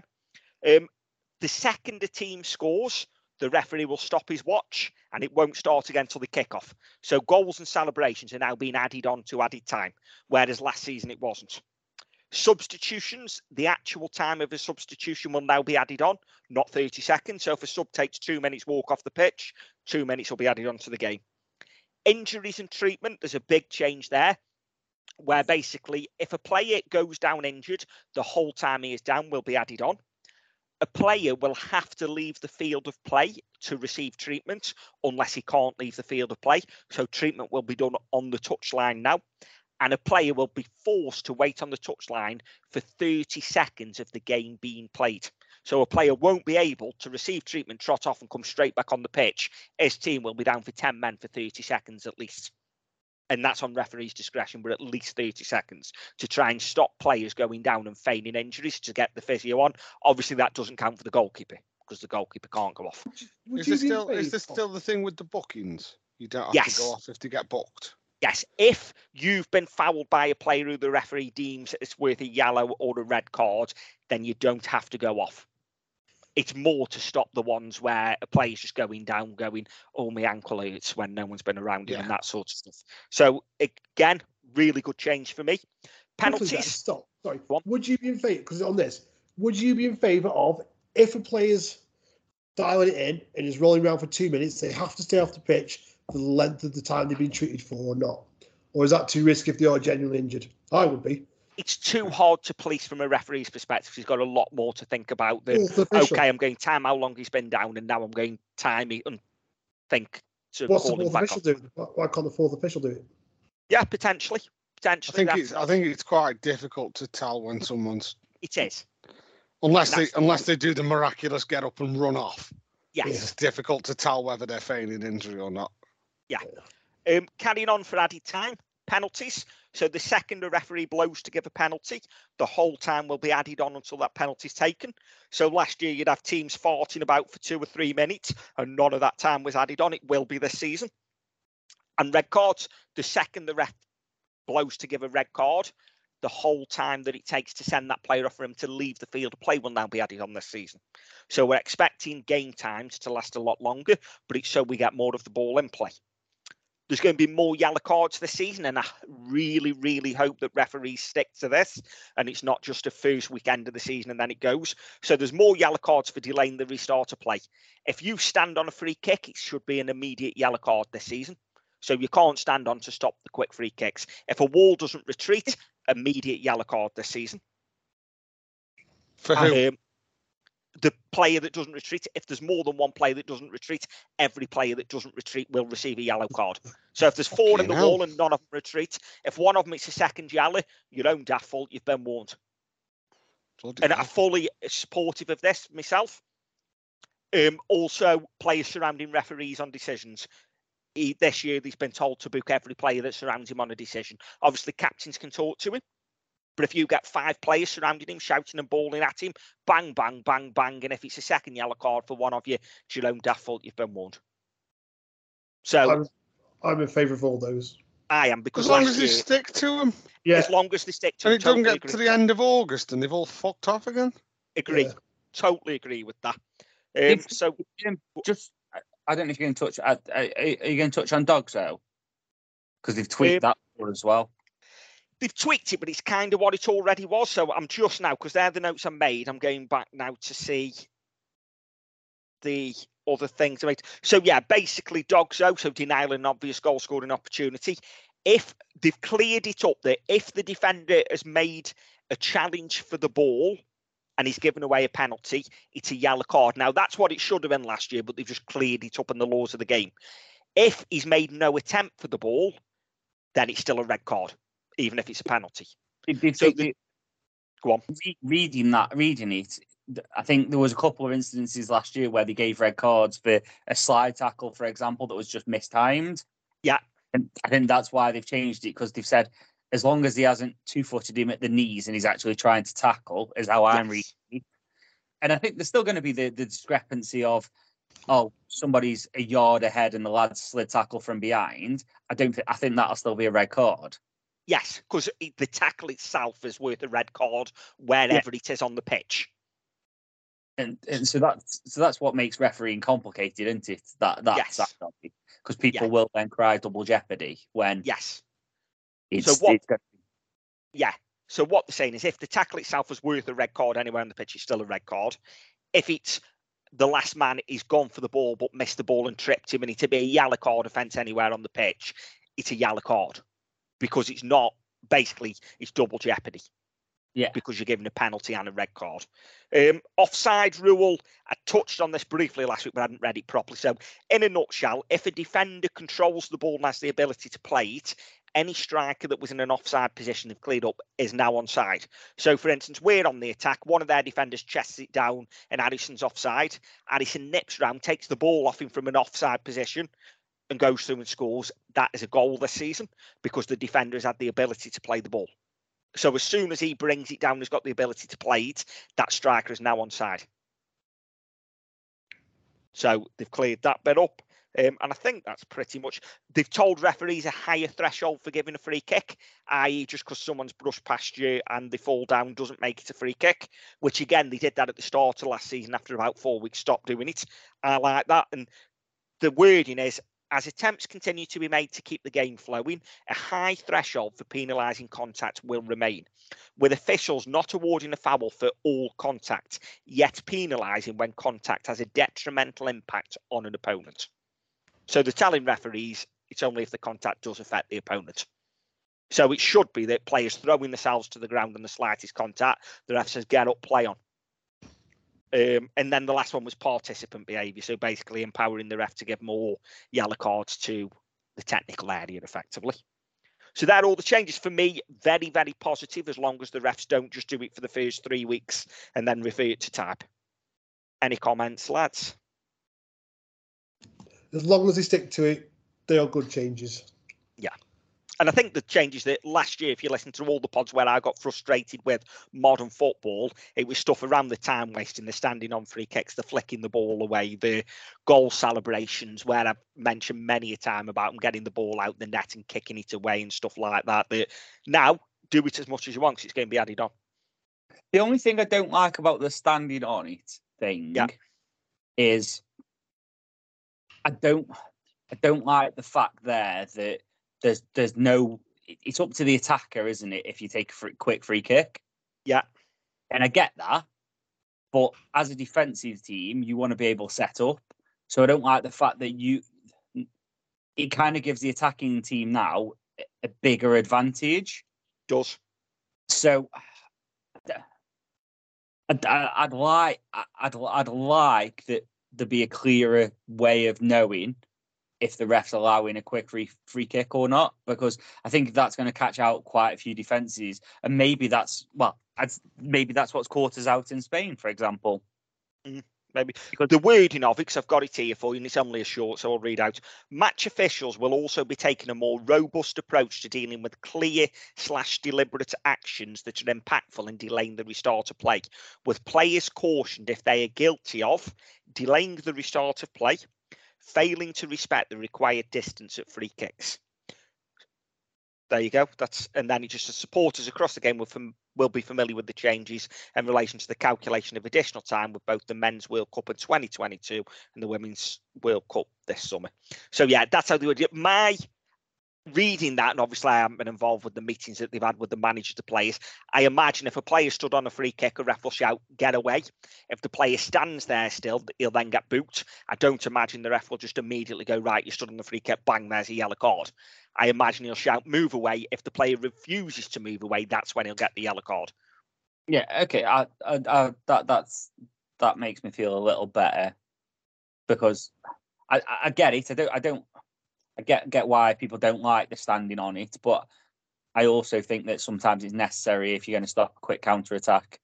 Um, Don't get me wrong. If we can see the free kick on the edge of the box in the 91st minute and we're 1 0 up, and one of not- our players who isn't booked, I'd say go stand on that free kick and stop him taking it quick, let us set up and take a booking all day long. And you'll still get that. But as long as the refs are consistent in going, well, there's your yellow card to all teams across all divisions, I'm okay with that. And I still anticipate the the shit housing, if you like, where you say to one of your players that hasn't been booked, go and take one for the team. I don't. I don't know if you're going to be able to do that now. I, I honestly, I, I think, I think it's too risky that late, later on in the game, it could come and bite you on the arse, or later on in the season. I said 91st minute though.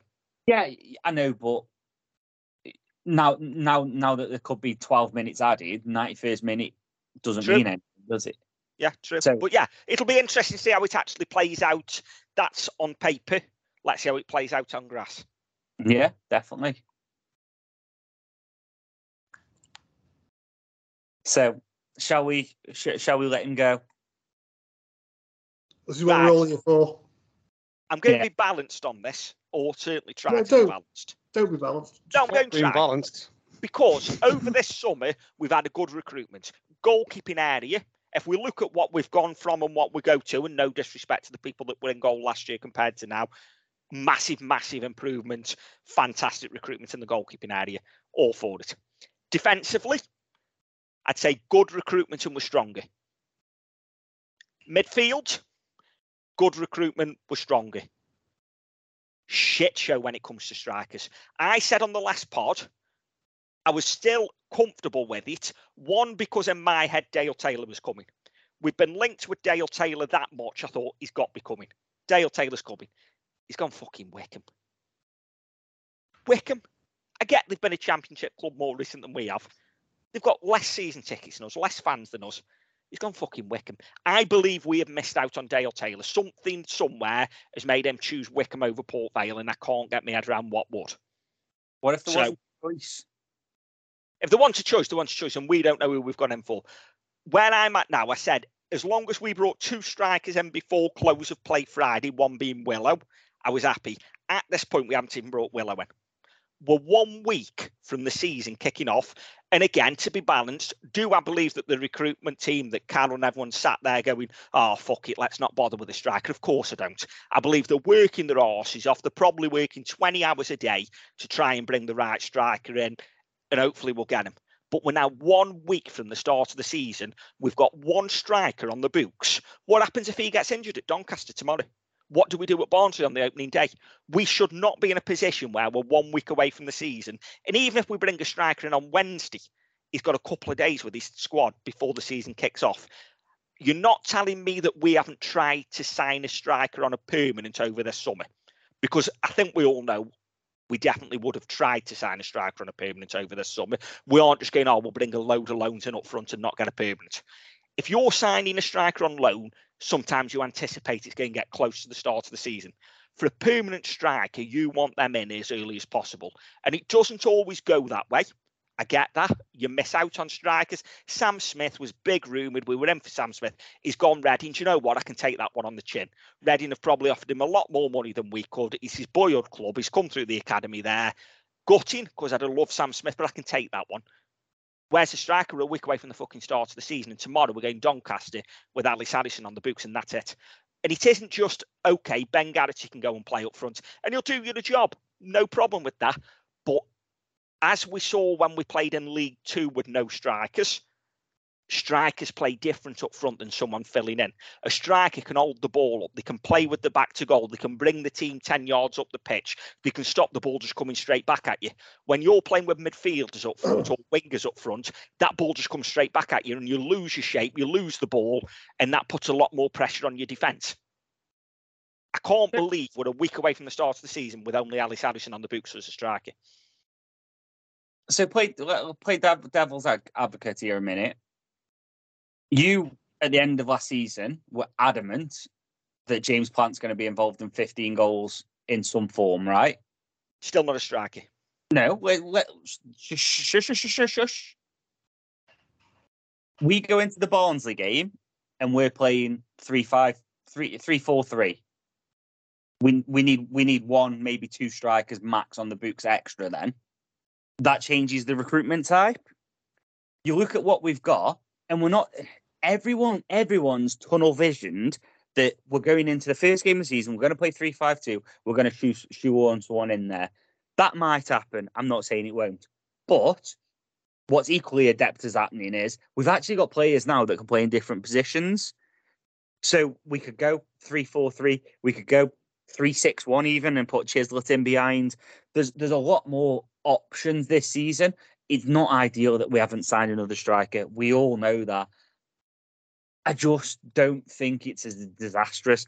It's it's not going to be a. I've seen it. Oh, it's just going to be Tommy McDermott up front. It's not going to happen. Gav is going to going to be up there before Tommy. Are you trying to raise my blood pressure? Uh, it's not, but it, it, it's compared to Tommy McDermott. It's it's a seasoned professional. Now, on a serious note, Gavin Massey, clean slate, new season. Let's go from a clean slate. Yeah, there's, there's a lot more options this year, and we do need to sign a striker. And I'm not defending the club in that terms, but what I am saying is that we've got 90% of the recruitment right. We're going to get that striker right. It's just going to take a bit longer. We're not going to sign a 20 goal a season striker that's proven. We, was it pie in the sky? Should we have ever been in for Sam Smith? Probably not. Have we wasted time going in there? Probably, but you don't buy a ticket, you don't win the lottery. I fully believe that somewhere now at the club, there's a tier A, tier B, and a tier C list of striker.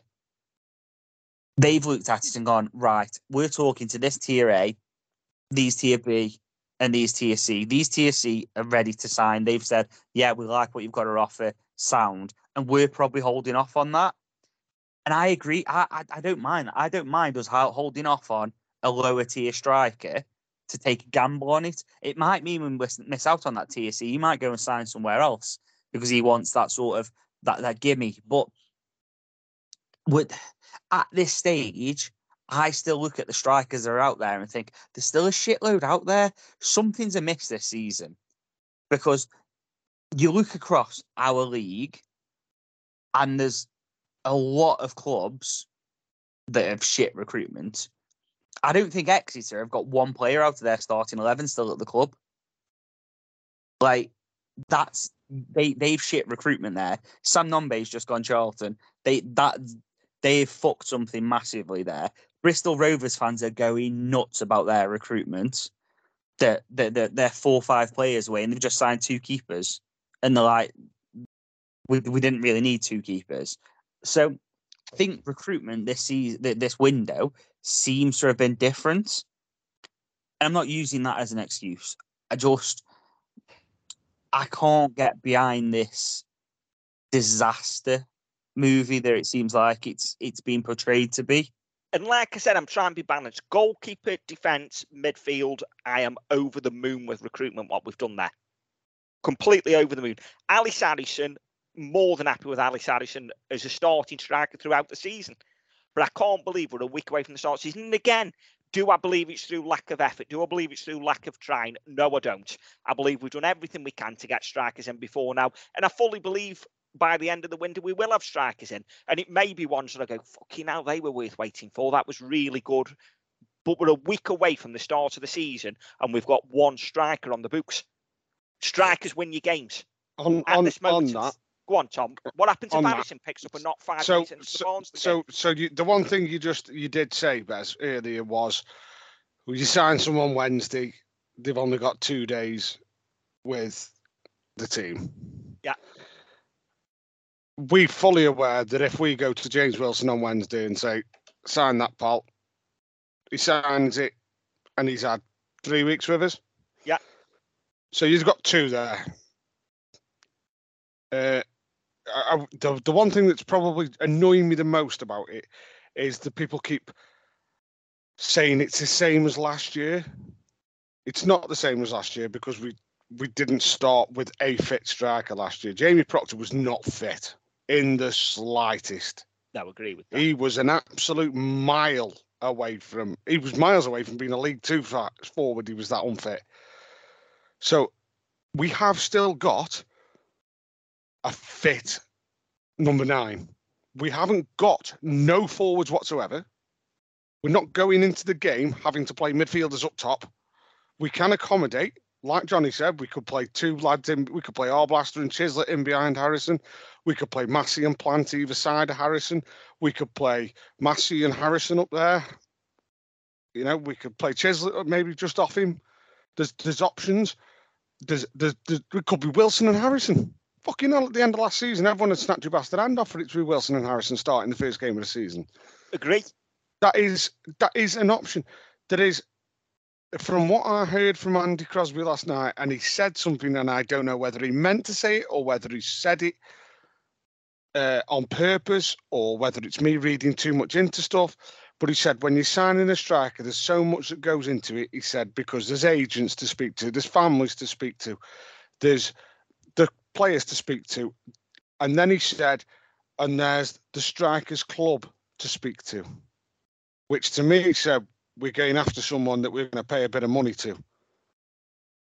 That looks to me like we've got a target in mind, and it's just uh, and and and and it's all it's also a bit if we signing someone who's in our division, like we did Ellis Harrison, if he signs on Tuesday, he will be fit enough to go straight into that starting lineup to play on Saturday because he hmm. should have done pre-season all summer so far with his side in this division. So he should be fit enough to play 90 minutes on Saturday.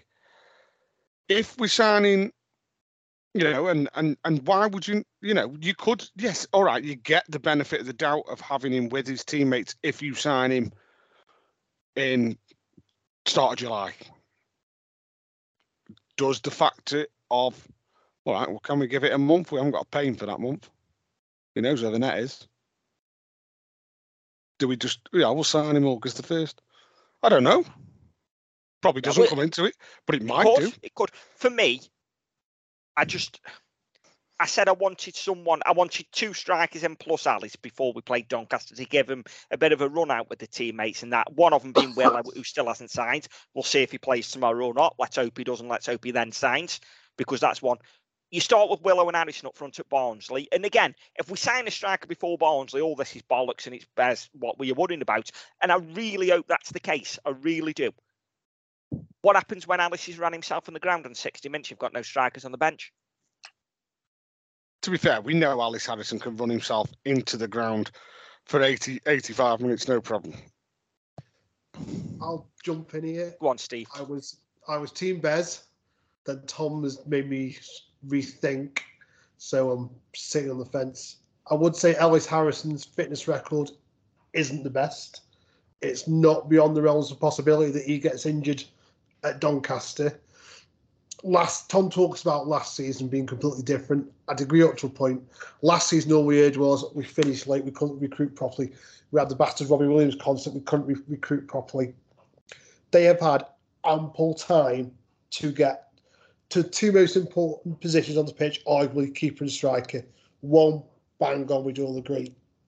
I think they should have done better, and I don't give a shit how hard they try. If whatever your job is, trying hard and doing your best sometimes isn't good enough. You have to achieve results, and they should have brought somebody in, whether that's signing one less midfielder to free up a bit more budget, one less centre half. In my opinion, they should have brought somebody in by now to do it. If it is as like we say on Monday we signs it's sharp comes in. Now I don't think he's the type of player we should sign, but if he comes in, we're all going to be very happy. Then again, this is non-existent. I think they've been re- been remiss, and I think the Bulls don't recruit the strikers this season. I aren't going as far as ballsed up yet until I see who does come in, but I'm very, very. I think it's a shit show that we're going into the last friendly with one striker on the books. I do think that's a shit show. And again, I don't think it's through lack of trying. I don't think it's through lack of talking to people. I- don't, don't think the recruitment team is sat there with the finger up their arse saying, ah, let's see if we can piss the fans off and leave the strike until last. But I do think we've missed out on strikers. We haven't got to the 28th of July without missing out on strikers that we haven't signed one. And again, we're not going to get every target we go for. I totally appreciate that. I think we were in for Dale Smith. I can't take he's gone Wycombe, o- Wycombe over us. I think we were in for Sam Smith. The fucking hell, Dale Taylor, Smith. Dale Taylor. Sam Sam's Smith, brother. I can take. he's brother. I don't think we were in Smith Tom Taylor Smith brothers. Hang on, hang on, Bez. Let, let's let's let's attack this one by one then. Right? Why why were we in for Dale Taylor? There's no smoke without fire. and There was that many rooms where, again, I don't know we were, but for me, there was that much smoke. Let, let me just stop you. Let me stop you there. What was what was the rumor? There was loads of rumours that Dale Taylor was coming from the end of last season. You've had him, I've had him, we've all had him. Yeah. Again, it's rumours. The club haven't told us that, so there's no one from the club going, "Oh, did you know we're signing Dale Taylor?" So there could be just that rumours. No, but But let's, right. The the room the rumor that we we all heard and was making its way round was there a player was on its way out and that's why Taylor was going to come in. That player hasn't left. So we haven't missed out on someone that we might we've probably never been in for. And, So and after that, you never had the rumour that Dale Taylor was coming. After that didn't happen. yeah, well, the, the we, we mate, we we've we've seen Alfie Alfie May was in bloody Hanley the the Yeah. week before the, the day before he signed for Charlton, for example. And again, if uh, we've missed out to Charlton, I can take that on the chin. there's there's there rumors are just that Agreed. like you you can't you you, can't Do you think we've got to the 28th of July and we haven't missed out on any strikes and we're still in for the main striker we were going for? I- we've definitely missed out on the strikers i think if we wanted dale taylor dale taylor would have been in I hope so, because if he's chose Wycombe over us, that's a shit show. I think he would have been in. I, I think we've got enough grace with Forest to show we we will we'll play you lads, and I think if we wanted him, he would have been in. I honestly don't think he was listening to what Crosby said. He's not the quick off the shoulder striker. No. So would Forest have wanted him to come to Port Vale to play second fiddle to Ellis Harrison? No, No. agree with that. And as we say, all these rooms, we don't know who we were in for, who we weren't. We haven't sat in the recruitment. What I'm getting at is 28th of July. We've missed out on strikers, and we've probably missed out on midfielders, defenders, and goalkeepers as well. Although saying that, Connor Ripley was probably first choice and we got him. But we probably missed out on defenders and midfielders that we don't know about. Yeah, For me, I wanted a striker in by now. And I'm sure the club did as well. I'm not saying the club didn't, trying to be balanced. But I am now twitchy that we haven't got a striker in a week before the season starts. Very twitchy. I I agree. But we do have a striker. Yeah, We have a striker. Yeah, but we've got one. In every other position, we've got more than one option, though. I know, I know, I appreciate that, but we have a striker. We're not going into the game at Barnsley, prov- Touchwood, provided he doesn't get injured tomorrow, without a striker. We're not. We've got one. Is it enough to have one option up front? It's not. It's it's the the the difficulty is it's not enough to have one striker all season Yeah, yeah, yeah, yeah. Fair enough. Yeah. because at some point, yes, he needs a rest. He's going to get injured. He's going to because of the way he plays, he's going to get knocks. And I'm sure they'll be pulling up routes to get a striker. And I mean, don't get me wrong. Saturday. I hope I'm sure they will want somebody before next Saturday because I'm sure they won't I'm want sure to go into Barnsley, Fleetwood, Reading, and Ellis Harrison have to play 90 minutes in all fucking three. Agree. I, I do I do I do think that and, and, and you know we've all we've all said about you know and I get that people a lot of people tend to put their four strikers out in in the four categories they have they have Ellis Harrison they have James Wilson they have a another striker who is League One level is we know of him you know you say his name you know who he is and then everyone tends to say that fourth one, a lone striker from a Premier League. Okay. Or Championship. Yeah. So say we're thinking we've got this we've got this massive target in our heads now of who we want to go and buy from X, Y, and Z. We are currently going through negotiations with them. We're going back and forth on a price. As soon as we agree a price, then we can start going in with their agent then and sorting that side of stuff out. Premier League teams, what, 12 out of 20 probably aren't even in this continent right now. On the way back now, I think.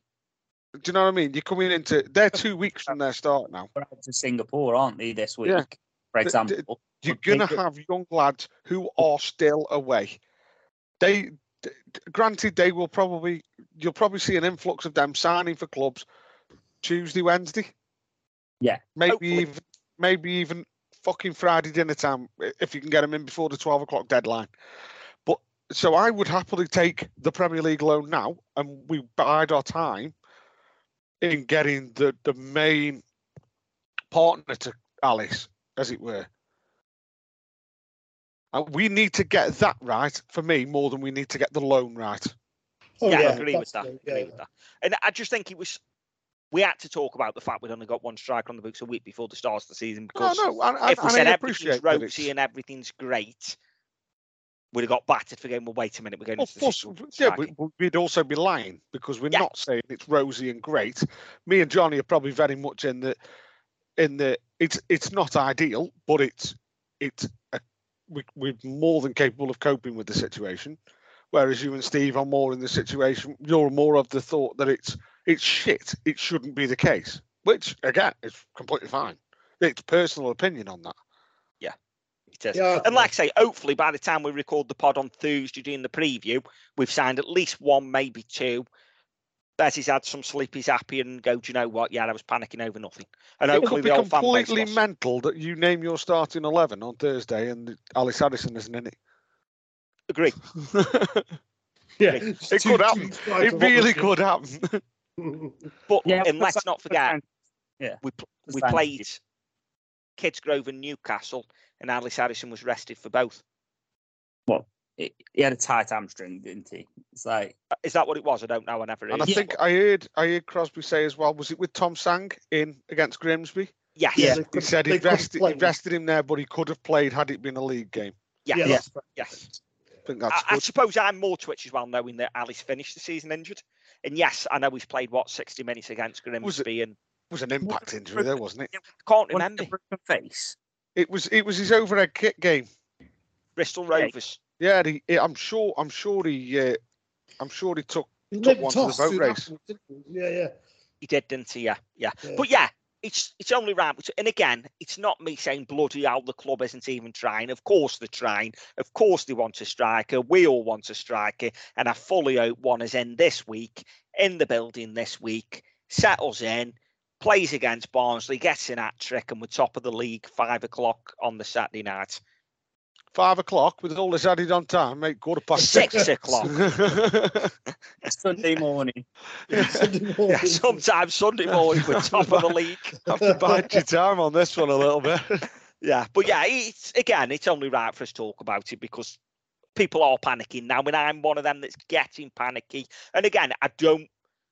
The fact that I'm panicking over it and Carroll and Flitcroft and the club aren't is the right way around because the last thing we want is them panic and go and bring in Theo Robinson. They need to get it Here's right, so they you, can't be Theo panicking. Robinson. But the but I love you more on the on the flip side, Bez, you, you you mentioned Theo Robinson. On paper, he's everything that people are screaming out for. He came to us as a proven goal scorer. and he's he's twice been to us and not not shone. So on paper, is everything we want. On grass, is fucking dog shit. yeah, it- it's only it's only at us that that seemed to have happened. Yeah. So we whoever we sign, you you can't be you can't be going. We want a striker, and I've seen it all week so far. We can't be having a striker, but I don't want Kyle Hudlin and he's shit. Like you can't have it both ways. It's the club have set their eyes on a target and they think it's best. You can't be saying I want a striker, but not that one. Agree. That's not how the game works. But I don't want Theo Robinson.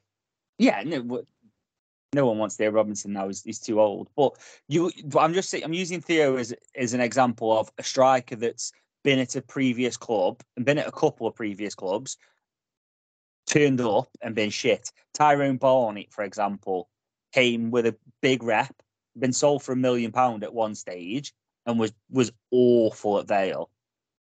And it's it's things like that. Not always because on paper they've scored 20 goals for two seasons previously. Are they going to be a guaranteed hit? And on the side, not because they just scored zero goals and nine for Wimbledon last year or whatever, does it mean that they're going to be a complete flop? No, we agree. Sodje come in with shit stats, and all his previous clubs said how bad he was, and we all love Sodje. Popey come in, not a goal scorer, scored 33 and got us promoted. I'll always judge players when I see him in a Vale shirt. But the, Why- and that, that's why all. can't That's, I- that's for. Johnny, why can't I say that Hudlin wouldn't be my choice? But if you sign for us, then we need something. So I'm, I'm you know, I, I suck it up because I can't say on one hand we need a striker, but surely I'm entitled to say, do you know what? I don't think Hudlin's the type of profile player that I would like to see at Vale. But I'm glad he's come because we've got no other options. Why No, can't that- say That's fine for you to say that. What I've seen is Hudlin's shit. Yeah, fair enough. Yeah, yeah. And That would be my position. You know, I don't. it's right. It's, writing off, it's- it's writing the lad off before he's even actually signed for us. Yeah, yeah, And that's fair. Saying he's, he's And let's be honest, before most fans have actually seen him play, Well, I've see, only well, ever yeah. seen him play for half an hour, and I watched the Yeah. playoff final with Solihull Morsem where he played for half an hour. Now he bossed that game, not because he was a great silky footballer, but because the defenders couldn't cope with him. He come off, and then Grimsby took over, and Grimsby turned it round to win the game. But I've only seen half an hour of him, so I can't say, oh, he's great off that, no, he's shit off that. I mean, he's some target man for Dan Jones on a throw in, isn't he? Oh, God, yeah. Speaking of set pieces, if you've got some figure who's seven foot, And yet, according to Huddersfield fans, and I've seen a few comments, and I know that Alfie AB7 on YouTube went to watch one of their friendlies and saying what a good pre-season he's having. And I think he scored in every friendly. Mm. so's Kian Harratt. Yeah. Yeah. Although Well, he this- didn't score in the last friendly, I don't Oh, I thought he did. We could take them both. Maybe. No, he didn't little score left past foot. Stockport. Oh, That's Yeah, why- he didn't, did? Stockport they played. didn't scored against top, and actually a real nice composed finish, one on one with the goal. He slid it in the corner.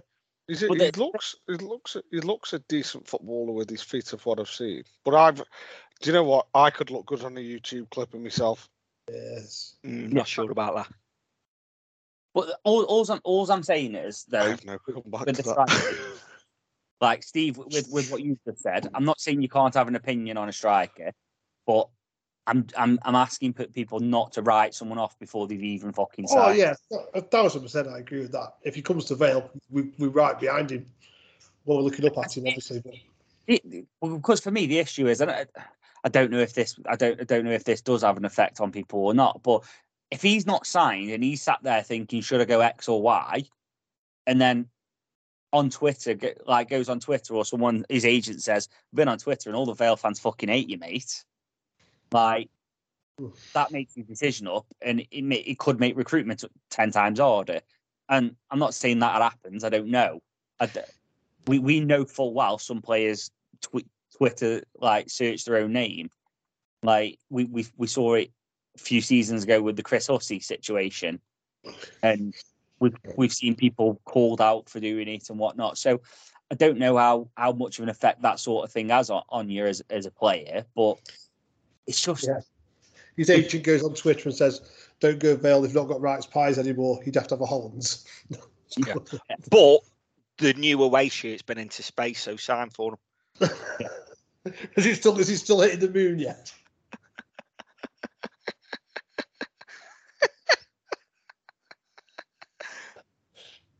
Tom's muted himself as he's trying to give us some shit. Fuck's sake, I'm having a rant here and everything. You're all bastards. 100,000 foot that shit went. Yeah, and you've got a 12 inch cock. 11. It's not go So Yeah. you don't like that wide. it's not Anyway, Johnny, that's a bumper pod because with the hour we've done with Richie that's coming next, we've got a three hour pod there. Oh, Um, so I'm just, I'm just gonna I'm gonna end it on another rant because Oh. I can. Um, and Tom, you're gonna you're gonna love this one. Can Vale fans fucking read? It's an initial allocation of 1,000 tickets. oh, God. tickets to Barnsley. Please read what it says. They're doing what we're doing next season. They're selling block by block. We will sell a thousand tickets. We will get more. It is fine. It holds six thousand. Calm yourselves down and read. Exaggerating, isn't it? 5,000 it holds. Um, well, five I think it's five and a half, actually. Somewhere in the middle. But anyway, there's enough for everybody that wants to go, is what we're saying. Just calm yourselves down and read the post. Like it's just, it, yeah, it's just something that wound me up. And even Vale put in bold and italics the word initial, and it still like set everyone on fire. So calm down. It's fine. We'll all be there. There'll be a good three and a half thousand of us because we won't sell. We won't sell the whole thing out. It'll be a good day. Three strikers will be in the squad. Bez will be happy. Tom will be happy. Steve will be happy. I'll be content. Only content. Yeah, I'm. I, I'm. I'm never happy. I've got. I've got to figure out who my new Tom Pet is. I'm not happy at the minute. Funso, told you. Funso. Yeah. I Right. think it'd be, I think it'd be Tom Sang. Yeah, I think it's going to be Tom Sang. I'm I leading think towards he's a Sang. tidy little player. So Soon just find like- out. we will. We'll soon find out. But as I say, we'll be back next Thursday with the first preview and a, a mini season preview as well. Um, and then Barnsley will be the Saturday. We'll record probably the Sunday. Yeah, probably. Because you're, are you going on the fun bus to Barnsley, Bez? Oh, yes. Yeah. So yeah, we'll we'll record the Sunday. Um, hopefully it'll be a positive pod with no And with the added time, we won't be back till Sunday. yeah, but yeah, actually, yeah, you'll all be sober now, won't you? On the away games, it'll be it'll be weird. We'll be what? You'll be you'll be sober by the time by the time full time happens on an away game. Now it's gonna be dead weird. Yeah, but then you've got to go again on the buzz back, haven't you? Yeah, you, you're gonna be sat there for four hours watching football, thinking, "Jesus, I'm sobered up No. here." I, I don't drink normally at the football anyway, so it's all right. Yeah. Just just before. I'll remind you of that next Saturday. He says at the football. He didn't say before or after. Bez. That's True. the key. But yeah, there we go. Let's let's get gone. Any a- any final thoughts, Steve? No, just get. Can you go to bed? Get, yeah, get down there, get a new strip. Hopefully, we'll sign a striker and me and Bez look like idiots. Fully hope so, obviously. I do fully hope so. Bigger idiots than normal. Yeah, fully hope so. Yeah, an apology goes out tomorrow if Ellis Harrison gets injured. That is Bez like striking the curse. Mm, No, I think it was me highlighting a potential issue. oh, Tom, anything? Any any more for any more? no, no, I'm all, I'm all, uh, I'm all out of stuff to rant about this week. Lovely. There we go. Bez, last but not least. No, nothing. Tom's going to get in his little little rocket bed now and go into space, and we can all go sleep. And I hope everyone enjoys the This next is part of the pod bullshit. as Richie Bates Absolute comes on. bullshit. This. Lovely stuff. Right, let's hand over to, to Bez to introduce Richie. And welcome to part two of the pod. So we're joined by a special guest from the club. It's me and Johnny now, and we're joined by Richie Bates. Richie, how's it going? Not too bad, chaps. What about you? Not bad. The first question is, can you play up front on Saturday? Absolutely not. I think I was a very average central midfielder. My dad was a hell of a lot better than me, but uh, and I think my two brothers are better than me as well. But yeah, I uh, central midfield and then literally in a little, you know, one yard sort of circumference is where I could play. So yeah, unfortunately, I can't. Can your dad or brothers play up front? We're all getting desperate now. A week for the season. Yeah, they could probably do a job, but um, yeah, I think obviously the the guys are you know searching hard, and I know the fans don't particularly like to hear that you know they're working hard, but they really are. And again, it's not that the club doesn't want the strikers. You know, like I said, they're trying really hard to get them. It's just it's the one position on the pitch that doesn't matter if you're Barcelona or Leyton Orient, they all want the same thing: 25 goal a year striker. Yeah, yeah, we'll get one. in. But anyway, we've discussed strikers earlier in the pod, so let's get know you, Richie. So the first question we always ask, getting know you, who did you support growing up? Arsenal. Ooh, a Gorney. Yeah, yeah. My local team's Boston United, but um, yeah, grew up uh, supporting Arsenal with my, my dad and my two brothers, Elliot and Aaron. So yeah, it's a big Arsenal household. Without giving away your age, would you remember 98, 99 then when yeah, the Rail think- played them? Yeah, yeah. I think that was my um, that was the year that I can really remember. Um, I think it's probably one of the best teams as well. Yeah. Really strong at the back. Um, then Ian Wright, who was one of my favourites. So, uh, so yeah, no, that was a that was a real top team. That one. And if you remember rightly, Vale actually beat you at Highbury 1 0 because Naylor scored and the lineup put his flag up. And when replays showed there was no wasn't offside, but we didn't have VAR back in them days. That was Rudgy. Was Rudgy in charge then? I don't think he Yeah. Rudgy was in charge. Rudgy was, was he? Yeah. I've seen Rudgy twice today, actually. So, uh, yeah, I always like to hear Rudgy's stories. He usually goes to um, away games with me. I bet that's So- class, actually. Yeah. So I always start quizzing him, and especially with the, the best one is we'll uh, put football podcasts on as we're going down the road. And uh, I have to pause, pause it every two or three minutes because he ends up telling me, you know, his podcast really. And then, uh, you know, the different people that he's dealt with, especially we had a Harry Redknapp podcast on and we had to pause it every 30 seconds because he was telling me about players he's took from him and all that sort of stuff. But yeah, he's a he's a brilliant guy, Rudgy. And uh, yeah, he's the stories he's got are fantastic. Has he told you yet about scoring at Old Trafford for Bristol Rovers in the FA Cup? No, I don't think he has actually. Ask Um, him about that one. Yeah, yeah. I think that yeah, that'll be on there. Scored in Yeah. front of the Stretford end for Bristol Rovers in the FA Cup. You might I have like to what that Yeah, was a minute. ask him about that one. He didn't. He, uh, to be fair, he doesn't talk much about when he was a player. It's usually when he was a manager and the, you know, transfers and stuff like that. So, uh, yeah, no, but like I said, he's a brilliant guy, and uh, yeah, I've got a lot of time for Rudgy.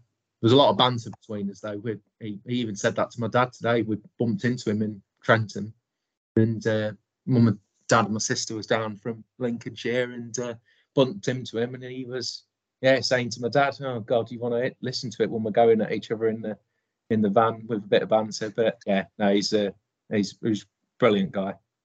Nice. And what's your sister called, Ritchie? Natasha. Natasha. I Hi, Natasha. Hopefully you can understand what I'm saying. Yeah, I did say that the other week. Yeah, if it's, it's me, I can't understand what, what his accent is. So it's such a you know a um, a broad accent. I say yeah, he's he's proper Stokey. Yeah, definitely. Johnny, next question. Um, well, you've already touched on it with Ian Wright, I think. Um, but was he your favourite player when you were growing up? Um, I think most lads, if the dads play, I think it's usually your dad is your, you know, your favourite player. But I think the one that springs to mind who was my favourite was um, Baggio, Roberto Baggio. So my dad made me made me watch a lot of Italian football growing up because we thought the technique was better, and it was obviously on um, with James Richardson on Sunday, if you remember that. Yeah. So um, so yeah, yeah, Baggio was Baggio was my favourite. My initials are RB as well, and I even had my Barnet. I even had my Barnet like him, you know, as a kid and and stuff like that. So yeah, he was my he was my favourite most probably. And it'd be a miss for us not ask. Who is your dad and who did he play for? Um, he he only played sort of locally, but he was at Boston United as a kid. He was pl- played with um, Big Keith Alexander, if you remember Keith. Yes, the ex-Lincoln manager. Yeah, yeah, Macclesfield as well. So Yeah. um, yeah, and um, yeah, he got a couple of injuries and stuff, but he was real, real good player locally. Um, same village as like a couple of uh, players, Chris Woods. Yeah. up in the village we did, we're around sort of same age as my dad. So, so yeah, it was a yeah, it's funny one, Lincolnshire, that because the um, area is so big. I think it's the second biggest county in the country, so it's it's quite a vast one. So like where I grew up, it's um, in between Lincoln and Peterborough, really. Hence my accent's a bit more southern. Yeah. Whereas Carol grew up sort of top end of Lincolnshire. Yes. Yes, I did hear that. Hmm. Yeah. And the last one for getting knowing, this is the one Johnny loves, and I'm sure you've heard us ask oth- other guests, your irrational dislike of a player.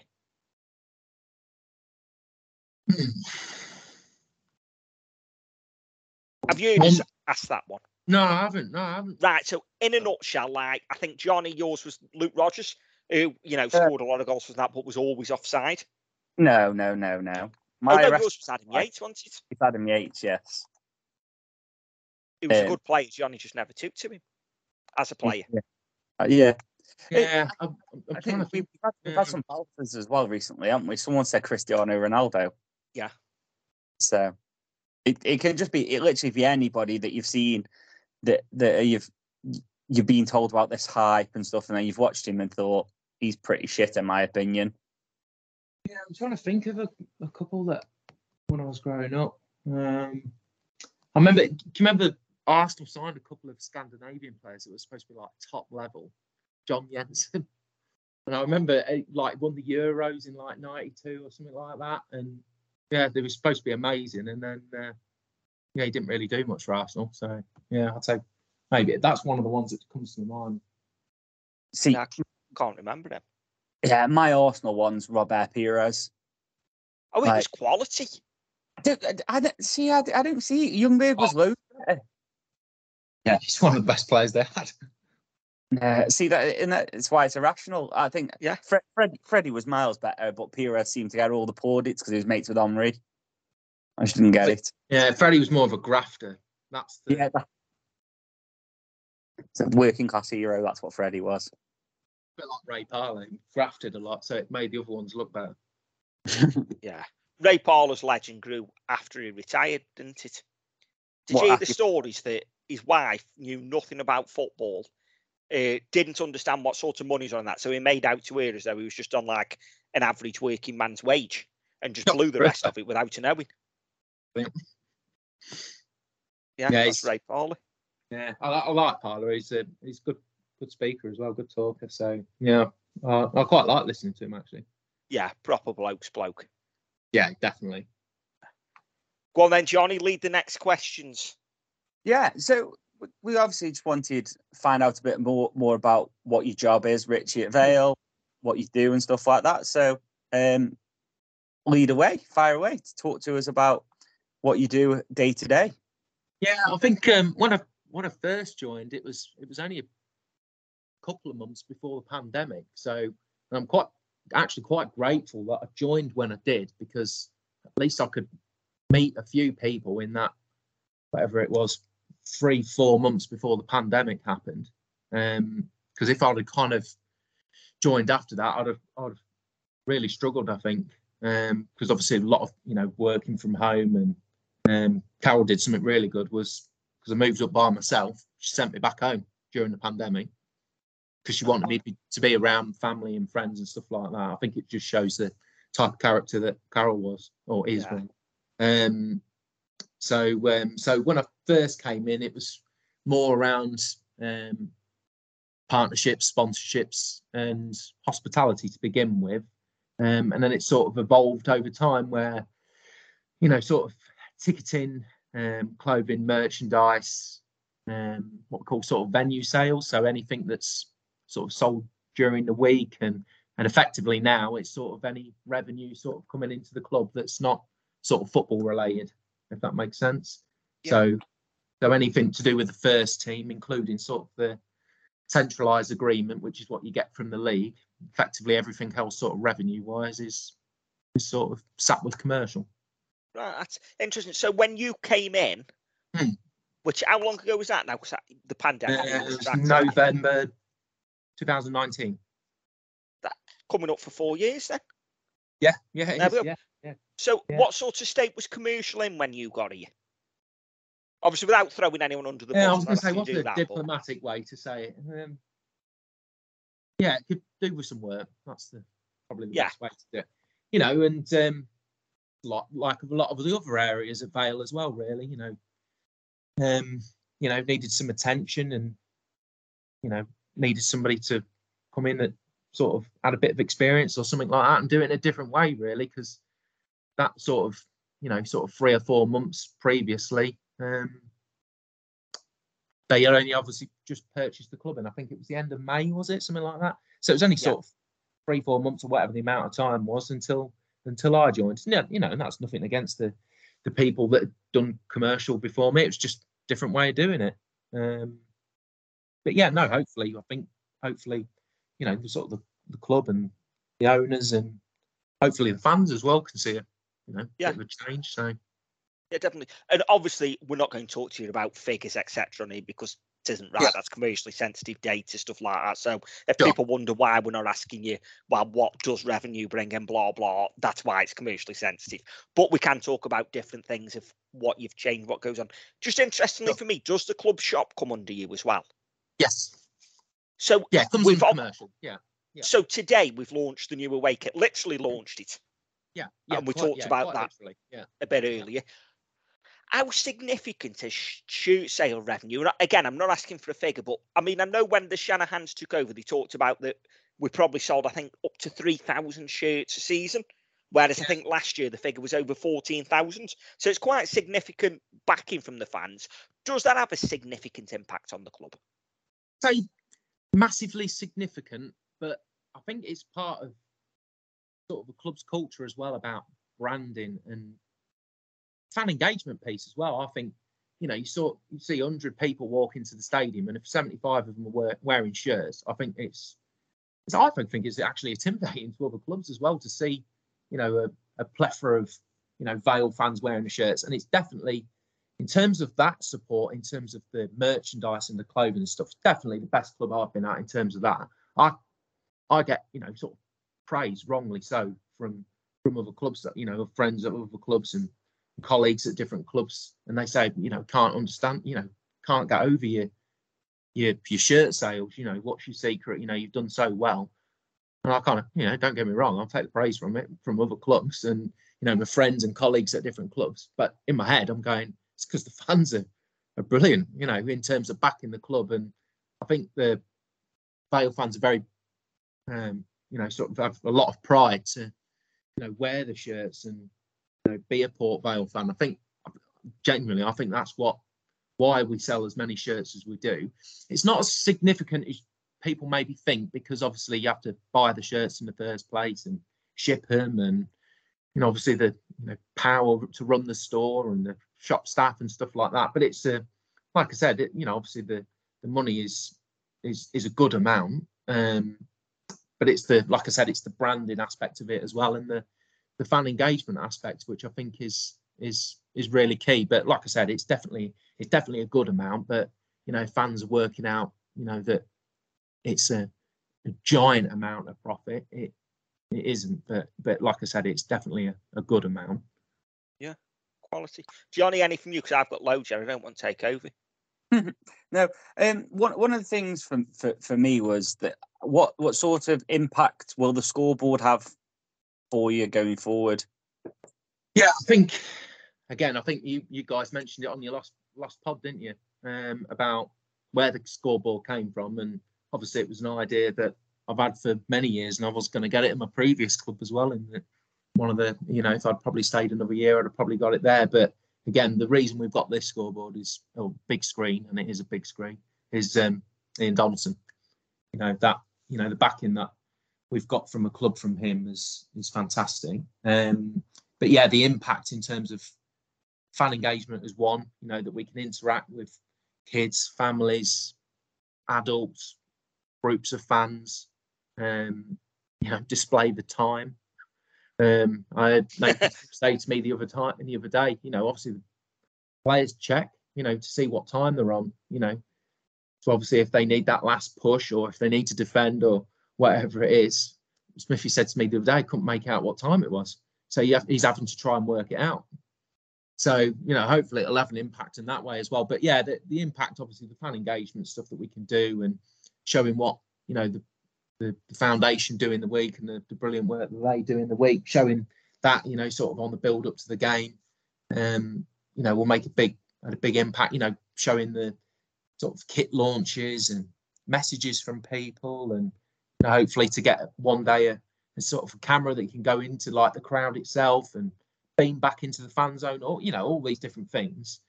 Um, will play a big part in fan engagement, and then obviously the the revenue stream again.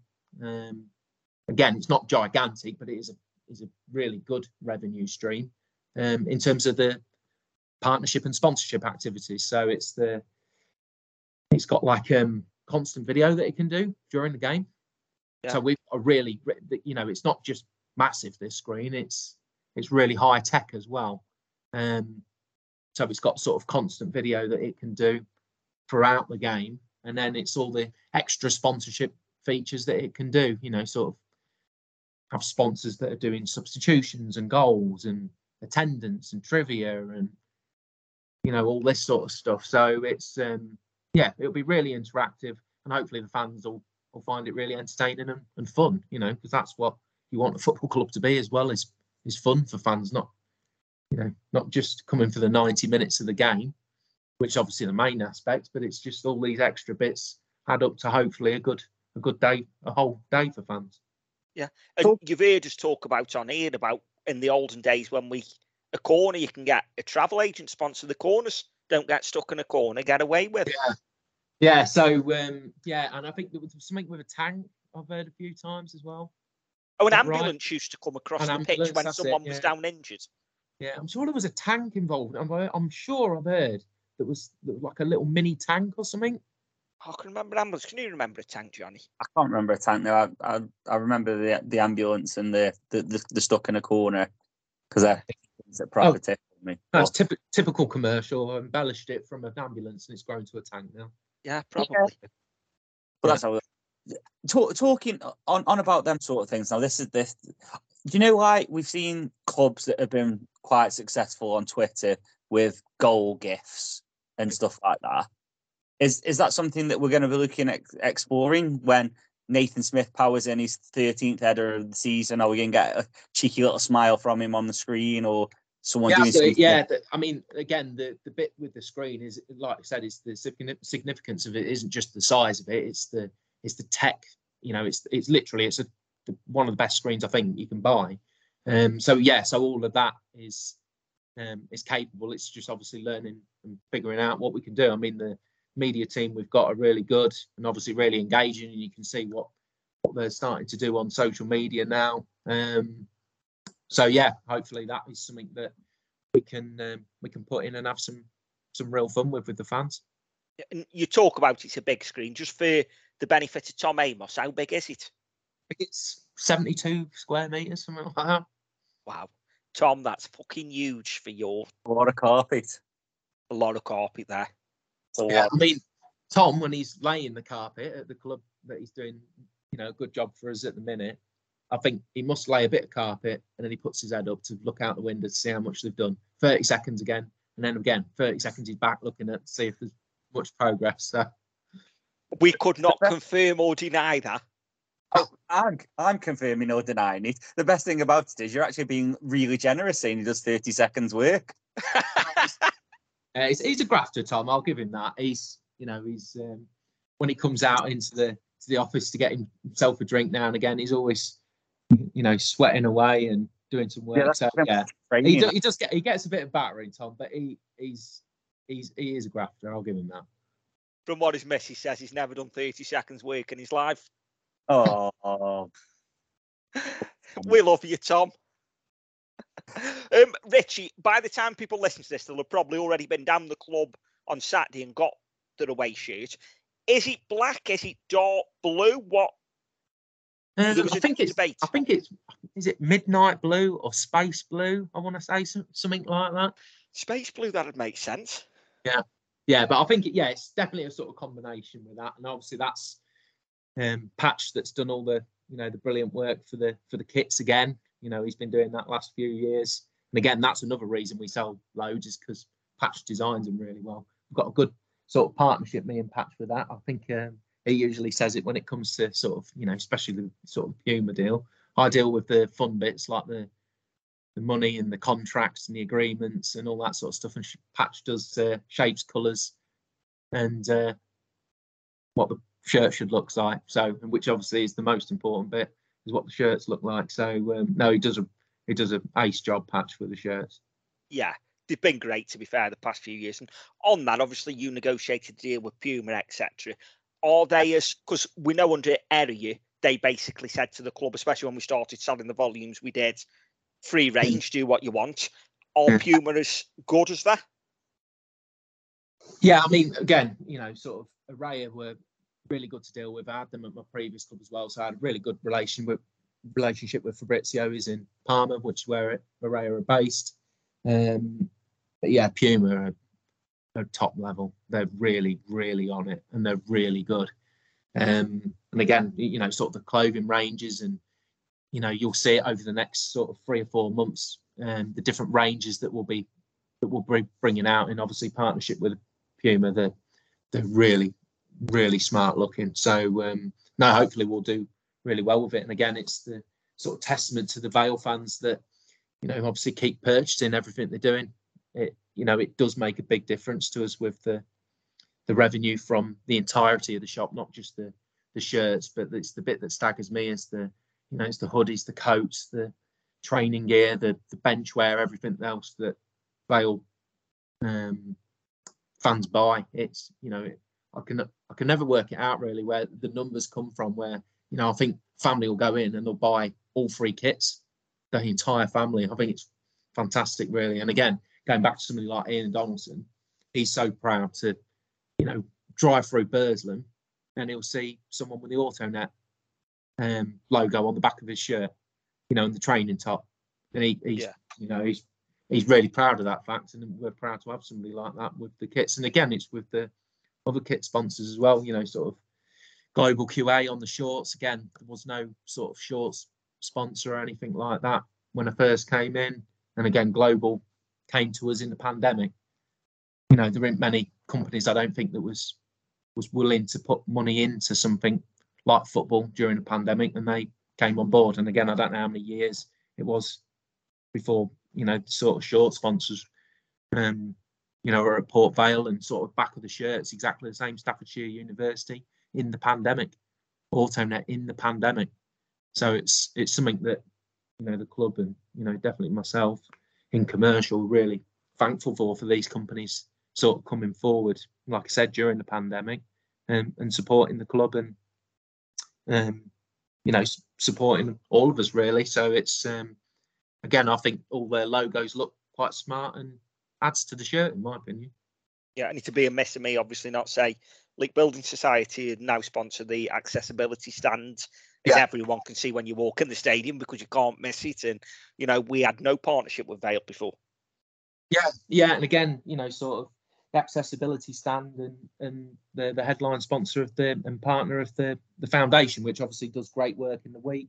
You know, similar values, and again, it's something that we're really proud of, and you know, and, I, and I'm pretty sure that um, Leek feel the same way. You know, Leek Building Site uh, feel the same way. But there's you know, there's so many different sponsors to thank. You know, over the years since I've been there that have that have come on board, all you know, relatively new partners. Um, you know, there's a couple more to announce in the next couple of weeks. They're significant ones as well. Um, and again, that you know, sort of the more revenue coming into the club, the more, you know, I'm you know not sort of taking Carol's words out of mouth, but the you know the more that will be invested into infrastructure, players, you know, coaching staff, you know, all these different things. The more money that comes in, the more will go on the club. And I think fans know better, way better than me how brilliant the um, Carol and Kevin are. You know, we've invested in the club. Yeah, yeah, definitely. One more for me, and then see if Johnny's got any more. Talk to us about hospitality on a match day because that's changed a lot since you've come into the club. And from the outside looking in, we didn't have. It isn't actually called the Robbie Williams Suite, is it? The third floor. For and I thi- hospitality. yeah, I think most a lot of people's um, you know sort of minds and eyes will go, you know, to that, and you know, rightly so, you know, because it was a significant investment again from sort of Carol and Kevin to to do that. And um, you know, obviously, like I said, you know, rightly so that people's minds go straight to that. But there's a lot of work that's gone in um, in other lounges as well. You know, Rob, who, who you know, you said um, listens to the podcast, um, who works at Leek Building Society. His mum and dad go in hospitality every week as seasonal diners. We didn't have that before, um, you know, before I came in. But again, it's the, you know, it's definitely not a, a me thing. It's a it's a team thing. It's and when I say team, it's not, you know, strictly commercial. It's the it's the wider team. You know, somebody like Claire Halkett, who's the director at the club, has been really big for me. You know, since I've come into the club, always backed everything that I've really wanted to do, and hospitality is one of them. You know that we've that we've created um, different areas that is sort of horses for courses sort of thing, um, where you know there's sort of free course dining that's seasonal and match by match. Because again, free course isn't for everyone. If I was going to a match with my dad, I'd, I'd want the sort of the upper, upstairs lounge where it's sort of buffet or just you know go in a, a lounge or something for a cup of tea, a cup of coffee or something like that. Whereas sort of corporate, like the sort of the free course dining experience and the match day sponsors go in there. But again, it's the the amount of food that we pump out in hospitality is massive. And again, it's you know you speak to other clubs, you know, good good a friend of mine at Nottingham Forest, I think they've got something like 840 in hospitality. We've got 704. Wow. You know, that is a massive amount. The you know, the previous club, which is the same division as us, they had, you know, sort of 300, something like that. And that was something that they was, you know, really proud of. Rightly so, compared to other clubs. But again, we've got total this is like 704. It's a massive amount. Um, and again, it's culture coming from you know sort of from Carol, and she's you know she really takes pride in our sort of our hospitality, and I don't mean sort of the just the revenue from it, the the way we look after people, which I think is really really good, and you know the sort of the, the venue team look after people well, and Sue is um, part of the commercial team. She always looks after you know the sort of the boxes and the seasonal diners and all match by match, and again it's just I think Carol employs good people. And, you know, Sue is really good example of that. That she'll she'll always go further. And you know, if there's um, you know different things, you know, birthdays and all, you know, things like that, Sue will always go a bit a bit further and try to do special things. And again, funnily enough, it was last game of the season. I had um, a good friend of mine from Plymouth, so commercial from Plymouth, and a friend that's actually at Crewe, so we was at Macclesfield together years ago. Both of them said they was watching Sue how she deals with you know fans are in hospitality and they couldn't believe how much time and effort and care that she took with people. So again it's a it's a culture thing from carol that and kevin obviously as well but you know i think staff like to take time and and do it with care. Yeah i've got to say we went for my dad's 60th it's been a few years back now and she's fantastic sue was with us. We got them we had the three course meal.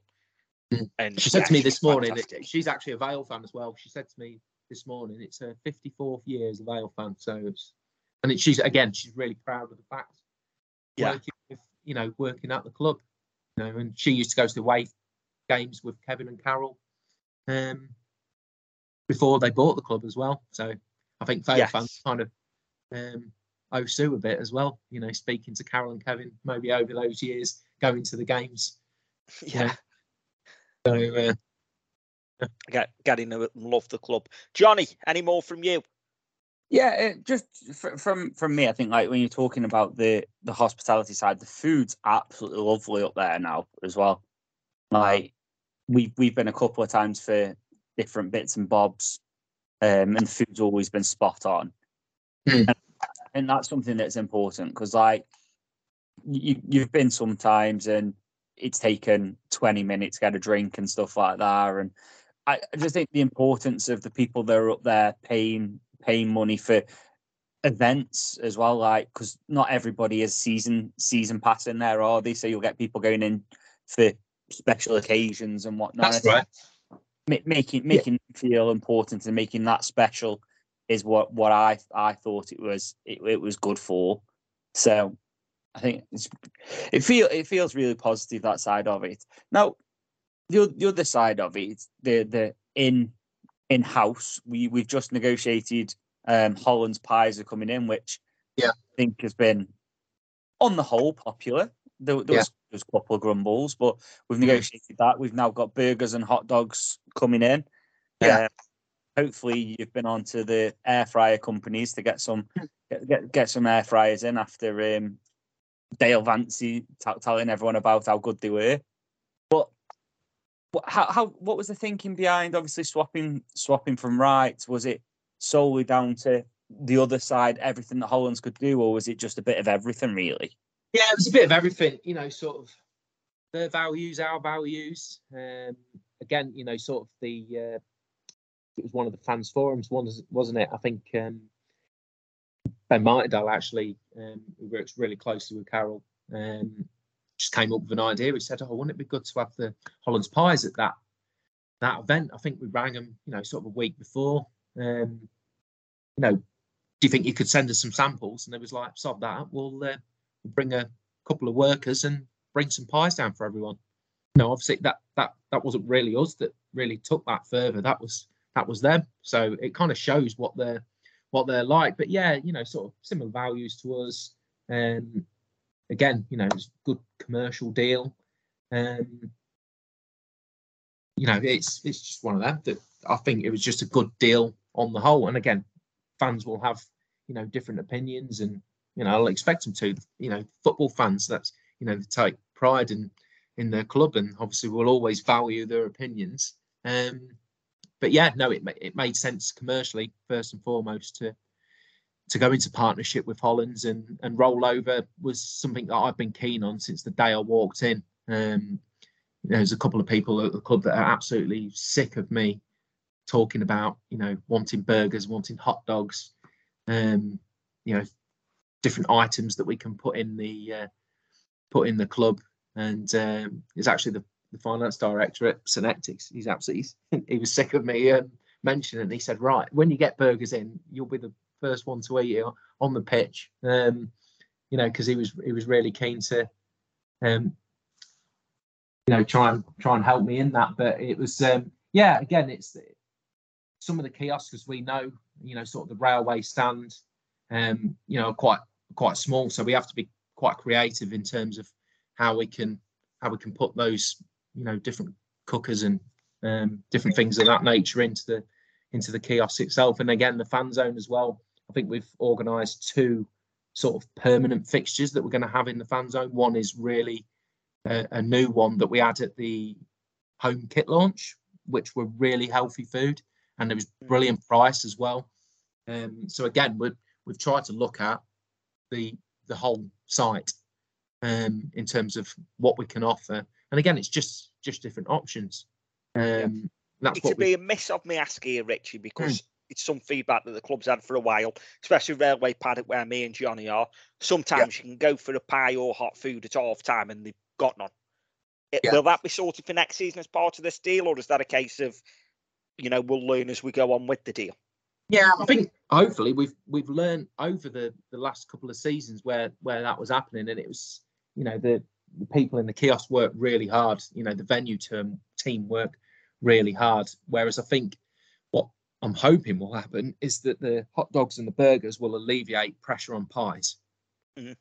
You know, because this is pie territory, it's pie country. You know, where I grew up, pies wasn't a big thing you know so um so it's flabbergasted me in terms of how many pies we go through but again those different options of burgers and, and hot dogs should alleviate a bit of pressure on that so um yeah and obviously there's some new tech that's going in um the kiosks as well so hopefully that should um alleviate a bit of the a bit of the pressure as well so again you know we're always wanting to learn but over the last two seasons in particular i think we have learned quite a lot and again I've, I've mentioned it a few times in you know different circles and fans and I think even yourselves before. This is the first off season that Carol and Kevin as a, an ownership um, have had.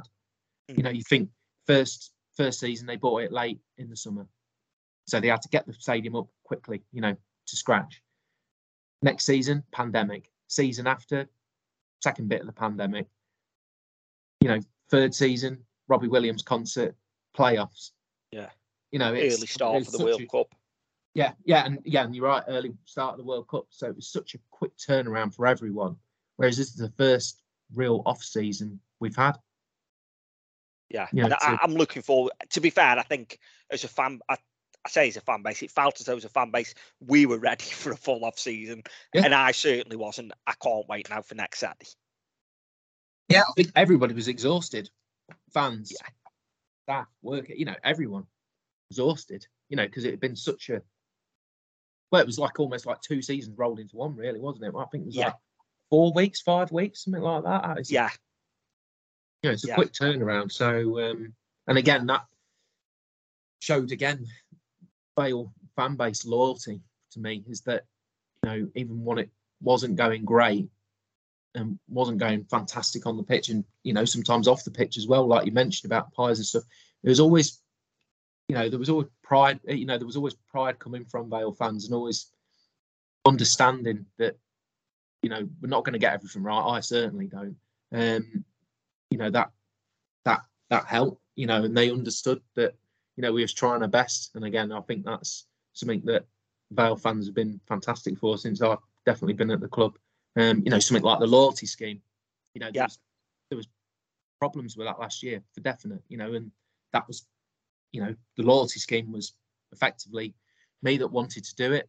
Um, you know, with with with Carol as well, but ultimately that was on me, the loyalty scheme, and there was definitely things that I'd got wrong, and the system went down a couple of times and things of that nature. But again, I think fans understood that you know we was trying our best, um, and hopefully we've, you know, me in particular, I've learned from that, and that should sort of touch wood, be a lot be a lot stronger this year. Um, but again, I think Vale fans um, were supportive that we was trying because again, there's not many clubs outside of the Championship and the Premier League that actually have loyalty schemes because it's tough. But again, I think, like I said, you know, sort of testament and the, you know, the loyalty that Vale fans have, and like, um, like I said, you know, a few times, understanding that we have tried our best with things. yeah. And I'm going to put you on the spot a little bit now. Loyalty scheme. How's that working for this season? Is points reset back to zero for your loyalty, and then obviously we start with your season ticket and we go again. Yeah, but the the key bit is, and again, some some Vale fans voice their opinion, and rightly so, that you know somebody saying, "Oh, I've been a you know season ticket holder since you know 1975." We had no way of recording that. Obviously, it was you know a different ownership model before Carol, um, so we we didn't really have that much data to go into. Whereas, obviously, starting the loyalty scheme from last season, um, we've got that data from last season to show what you know what you've purchased on your account. So again, the loyalty scheme will will evolve over time, where you know that we can see that you know Daniel's been a season ticket now for two years that we've got the data for, and you went to you know 15 games last year away, and you've been to five games this year away, and you've gone to pre-season game. That's all stored now that we've got. So that will evolve over times in you know, and we'd really like to do and You know, sort of Matt Hancock's a big sort of advocate, and you know, for showing rewards and loyalties to fans, not just when it's like, you know, these are the points you're getting and, you know, move along. It's, you know, thanks for going to, you know, we all know Forest Green on a, a Tuesday night when it's chucking it down and there's no top over the, the stand. Um, what some of the other ones like Bristol Rovers, I think a couple of years ago. Yeah. You remember on a Tuesday night, it absolutely ba- battered it down all game. Yeah, You know, Forest some- Green this year was New Year's Day. Was New Year's Day, and it battered it down. yeah, it's it's I- those sorts of games where you know we want to go back to fans and go, you know, thanks for going to that. You know, here's something, you know, or it, you know, even here's an email, you know, thanking you from Cross or Car, you know, it was all those different things Yeah. that we could that we couldn't do before. You know, that we, you know, like I said, and, and Matt's in particular a really big believer in that. That you know the you know, we want to reward loyalty, like you said about you know shirts and all that sort of stuff. That's the the data that we're capturing now. Um, in terms of you know, we want to reward fan loyalty. Yeah, no, that's quality. Go on, Johnny. I can say, in all fairness, you can I can see why Matt's a big, um, a, a big supporter of it because I I must get about ten emails a week from Burton, um, because Hmm. like, missus is a season ticket holder and her dad's a season ticket holder, and because of his age, they used my email address, and I get spammed so much with email from them, thank thanking thanking you for buying tickets, advertising the the upcoming uh, away games, any events. They, they, they do like the horse like the horse racing events at at the ground, and like you you get you must I must get about ten a week from them. Just most of it's nonsense, obviously, because I'm not really that fussed by it, but it, it obviously adds some value to it, and you can you can see that sort of idea coming through. Absolutely. The, the monthly newsletter that we're we're, starting is gonna gonna really push that as well because I think it'll make people feel a lot more connected who maybe don't use social media and don't always see the local stuff because of unfortunate events that are happening elsewhere with with with our media and Stoke on Trent at the minute. Yeah, like you said, you know, it's it's as many different ways that we can communicate as fans, you know, as much as we can, really. You know, again, that's where the big screen will help. That's where programs helps. That's where the fan zone helps. You know, the Staffordshire University fan zone. Hopefully, the you know the fans have really enjoyed it the last the last couple of seasons. Um, again, you know, we've got foundation staff that engage face to face with people. So it's not all obviously digital that we want. It's that engagement with you know our great and brilliant foundation staff, you know, engaging with kids and families and adults. You know, it's from a wide range of the the whole fan base. That's the that's the key. So as many different ways that we can we can communicate with our fans and learn from our fans, and you know, sort of the stuff sort of the stuff that Matt's bringing in now in terms of like you know the supporters summit and you know, the club led events and, and things of that nature. That's you know that's what we need is is to listen to fans to then make um you know the best decisions we can do really for the fans because again that comes from Carol and Kevin that is why they bought the club is to help the local community and and as many people in it as possible As you were talking then, Ritchie, something come to my head about programs. Hmm. During COVID, obviously, as part of the thank you for leaving your money in the club, we all got emailed a program, a hmm. PDF version for free. Is that something we could do again? I'm not even necessarily saying you'd email it to all season ticket holders for free, but if there was, say, a £20 a season charge and you got every home match program emailed to you, and I'm just thinking Super Vale abroad fans could get on board with that then and get a program before the game emailed to them on a PDF and they could get involved with putting more money in the club that way. Yeah, yeah, potentially. Yeah, again, it, it depends how fans sort of look at the media. You know, what what's the best way of doing that? Like I said, it's some people it's it's digital, some people it isn't. You know, I have an argument every time I go home with my dad that he likes a Saturday paper, and I'm going, don't you just read it online? He's going, I don't like it. I like having something in my hands that I can read. I can go out in the conservatory or whatever and read it. Yeah. You know, so it's it's different. It- again, it's horses for courses. That's the it's a bit like hospitality. You know, one person will like one thing, the other person will like something different. That's the that's the key with it is to try and hit as many, you know, different factions as as possible, really. So yeah, it's it's definitely something that we can look at with the digital aspect. And the, you know, I thought that was a, a, a great way that we, you know, uh, we've got a really top level program provider. Again, we we we spend a, a little bit more money to get a, um, a higher quality program, and I've had them at a previous Club Ignition um, media who, who design our program, make our program, and that was something that we asked during the pandemic, and they was, you know, they've done a really sort of really great deal for us and brilliant deal for us to, you know, to put that in a digital format and send to send to fans. So yeah, Yeah. it is definitely something that we can we can look at, um, and then like you said, in particular for, you know, sort of the the Vale fans that are abroad and you know want to read more news. It's yeah, it's something that we can um, we can look at for sure. Yeah, because I'm just like myself during COVID, I read every program. It had come through in the morning to get me ready for the match and have a read of it. I don't buy one in the ground. And on the odd occasion I do because there's something to want to read. I don't necessarily read it. Whereas if when I got it in the morning of a match, I read it at home and it got me sat ready for the match here, but the manager's got to say, what Carol's got to say. And like I say, for Super Vale abroad, to help them fans, even if it was 20 quid a season that they chuck in and they get Yeah. this email to them, make them feel more involved and more, actually, here's my programme, I'm ready for the match. Yeah, yeah, like you said, it's the sometimes it's the bit where you kind of are you going to be sort of replicating what we put in monthly newsletters and, and things of that nature, you know, on on the website and stuff like that. But you know, I think it's the I know a lot of sort of prem clubs and- championship clubs uh, sort of looking at sort of interactive programs where you, you know, you can scan your QR code and it pop up, up the video. Yeah. So there's so there's interactive ways as well. But yeah, it's something that we'll we'll for sure have a look at over the over the coming months. Yeah, it, it might be that Super will go, actually, no, there'd only be two of us that buy it. You'd be spending more than you'd make. I don't know. But just an idea that come to me then as we were talking. Yeah, a bit like the uh, films on the pitch, mate, isn't it? I was just coming to that. I was going to come to that. Is the scoreboard capable of putting a film on?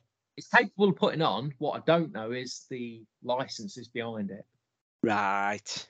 Yeah, we, You know, we, won't, so- tell- we won't tell anyone. Yeah. Yeah, we'll, Yeah. we'll just advertise it as, as a as like a oatcake oatcake evening, where you come have a few oatcakes and stuff like that, and then whack the Lion King on or something. Yeah, I think. Look, well, there's there's definitely places that do it. Um, You get these drive-through cinemas, don't you? yeah, and it's and it's how would that work with the pitch as well? That's the the big bit. Obviously, there's been a you know a good investment in the pitch this year, and it's you know obviously we just don't want don't want people trampling on the pitch. That's the.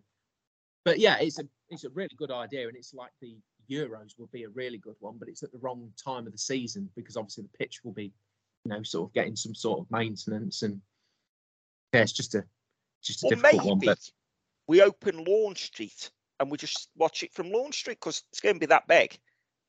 Yeah, potentially. I think the Lorne Street fans in particular will have an absolute belting view um, this upcoming season.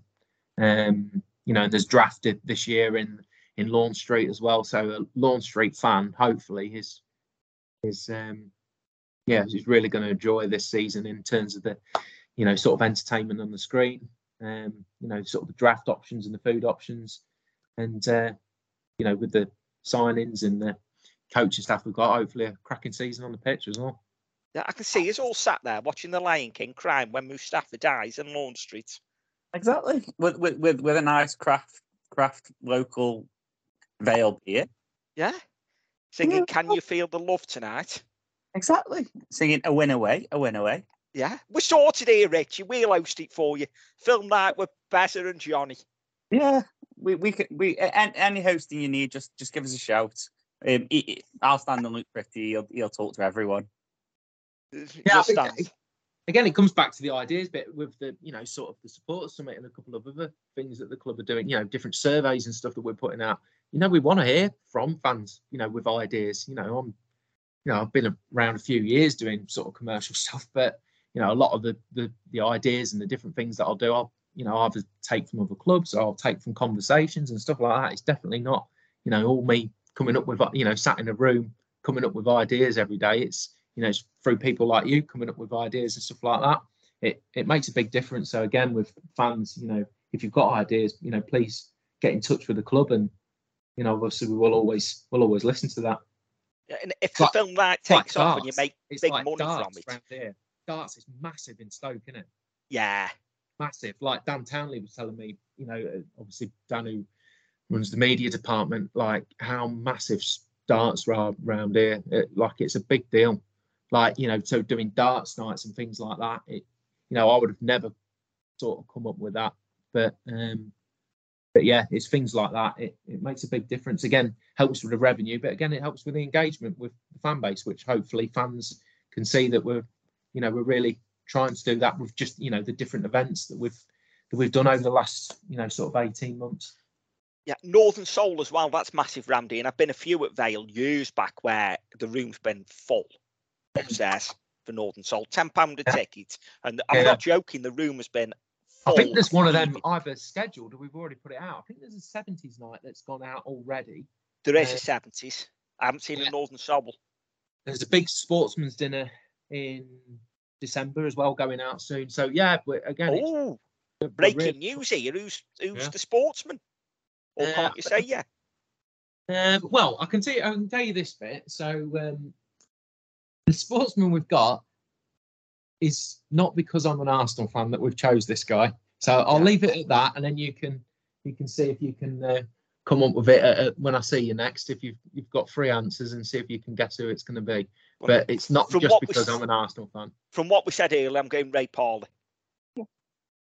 That's, I see that you've waited until the next time you see me, mate. But, um, Yeah. You've got the first one wrong anyway. Oh, fair enough. I shan't ask any more yet then. Brilliant. Yeah, well, Is- love is it gonna- sportsman's dinner. Well, is it going to be pie, pie and pea supper? Because that's that's proper sportsman dinner. Uh, no, I don't think it is actually. I think it was um, sort of free course Oh, sort okay. of style. This one. Okay. Nice, nice. See, you wouldn't say Parlour if he would have told you that, would you? No. No. Mhm. And I've got to say, I come down, and I said it on the last pod, I think, for Father's Day. Me, my mum, dad, brother, sister in law, and two nephews, and had Father's Day lunch at Vale, and absolutely fantastic. I've got to say, the food was spot on, the service was spot on, the staggered timings of people coming in worked really well because everyone didn't turn up at once and everyone's expecting the food straight away. So that worked well. I got told off by the youngest nephew because I didn't pick somewhere with a play area. But hey, you can't have everything. Um, and me and some friends have already booked in for the Christmas dinner down there one Friday night in December. Brilliant. So- yeah, again, it's something that you know, sort of um, Claire Alcater mentioned earlier. You know, she she really takes pride in the you know the food that we that we um I was going to say knock out the kitchen. That sounds terrible. um, the food that we produce, um, you know, is really really high level. So, and again, that's you know sort of Claire and you know she's got a, a massive team that's that's under her across you know the entire stadium. But yeah, it's something that obviously Claire's worked with Carol for a number of years, and they and they really take pride in the you know the level of the food that comes out, and um, again the service and the the looking after people. That's the that's the the big bit with um, the guys that since I've since I've been here. That again I've been used to other clubs that have you know sort of had high level of service and you know sort of took pride in that. But it's the you know the the way that they go further and look after people. That's Yeah. that's something that I've really um, not really seen before actually. Yeah, no quality. Johnny, any more? Because I'm sort of looking at the time and we're biting into Rich's Friday night. Yeah. Um, I, I have just got one last thing, and it's just like you, you're talking about this, this, this family atmosphere and stuff at the club. Hmm. And when me, me and Bez come down last season uh, because he won some competition. You think I can't remember what exactly. he Colouring won. in competition. That was it. Wanted it was under fives, but you, Under you were fives then. colouring in, I was like Rodney from Fools and Horses. Yeah, uh, but we we saw that really there because like you guys have lunch together, all the staff do, don't you? Playing staff, off field staff, office, and everything, and just felt that you could feel the real sort of family atmosphere from there. That like the youth team came in, didn't they, and were mm. mingling with the first team, and then you guys in the office were mingling with the first team and other members of the board and stuff like that. And it's just I feel that that sort of thing should be shouted about a little bit more because whilst people might think I don't really want having dinner with me with, with my boss and my boss's boss and my boss's boss's boss being in the same room all the time, it it really had a sense of it didn't feel like there was upper management in the room. I don't did it, Bez? No, no, we didn't. And shout out to what it actually was. It was a Twitter competition from QA Global. So uh, Oh yeah, basically, perfect. random winner to go and have ma- uh, lunch with the manager. But Clarke was off and we ended up having lunch with Crosby. So was the manager turned out. And it was the day after the youth team had played Liverpool, Johnny. Yes, it was. Yeah, and you're right. It's it's a good point to pick up on, you know, because again, a lot of people, you know, from other clubs and um, you know different businesses always sort of, you know, come to sort of have lunch with us, and you know, obviously we'll show them around and you know partnerships and all these different things, and they're always sort of flabbergasted when they they get into the the new lounge upstairs and there's you know. 70 people sat in there all you know chatting away having lunch and and again it's it, it's a culture thing that again it's something that the club and, and and people work really hard on is that that that sort of really nice culture that again doesn't matter if you go and sit next to Carol or Kevin or uh, Andy Crosby or you know um, you know one of the workers in the kiosk or you know a worker that in media or commercial or whatever you know we're just kind of or foundation or academy that was one big thing that um, again the club worked really hard on was trying to get as many different sort of um, departments all kind of sitting together. And again that's how you learn and um, what other pa- departments do. And i actually said to one of the academy coaches the other week i, I need to go to learn more what the you know sort of the academy does and um, you know all the all the brilliant work that it, they're obviously doing because we're producing players. Mm. you know and it's and again that's that's that's what the club wanted from that culture of sort of lunchtime. And it's it, it sounds like a basic thing but it's again i've never really seen that you know where everybody's together eating lunch and effectively even our staff office everyone sits together in an open plan office including directors owner you know the same as synectics as well. That's that's exactly the same culture that you know everybody's in an open plan office. Um so you feel more part of it not you know different you know dividing doors and different offices and, and things like that so you you feel more part of it for the you know for the good times in particular you know we're all we're all part of the journey Yeah, and I'm glad you brought up the open office because this is where we're going to end it, and we're going to end it with a bit of light-hearted stuff and a chance for you to throw colleagues under the bus. so, who's the clown in the office? say that's the first thing i'll have to um tell my sister about the Stoke words that I've obviously learned over the few few years. So buzz is, Buzz? is a big one. Yeah.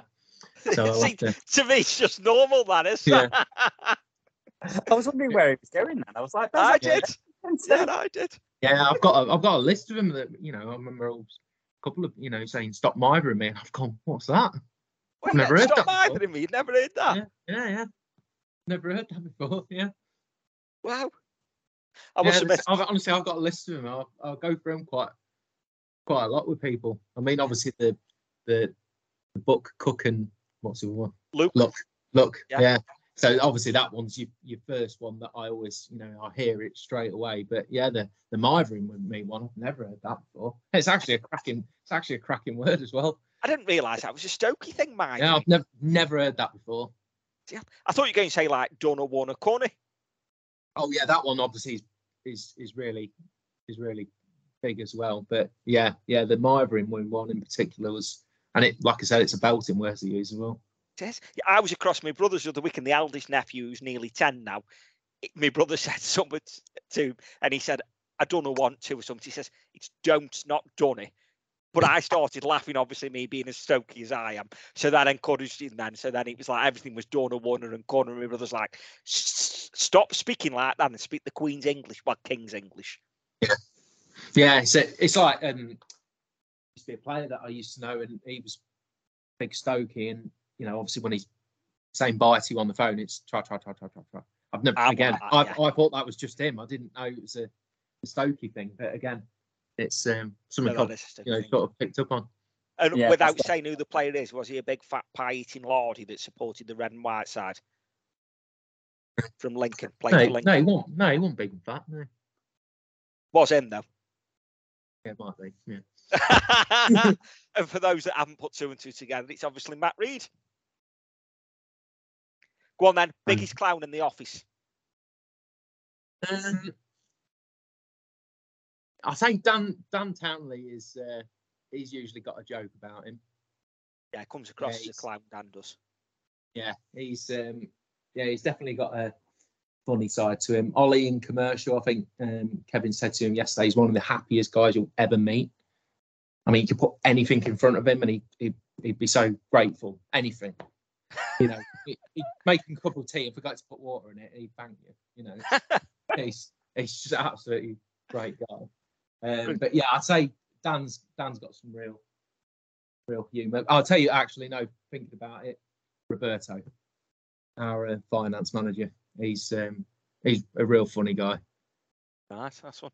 Who's the miserable sod at nine o'clock in the morning that you like let him wake up and come round first before you speak to him?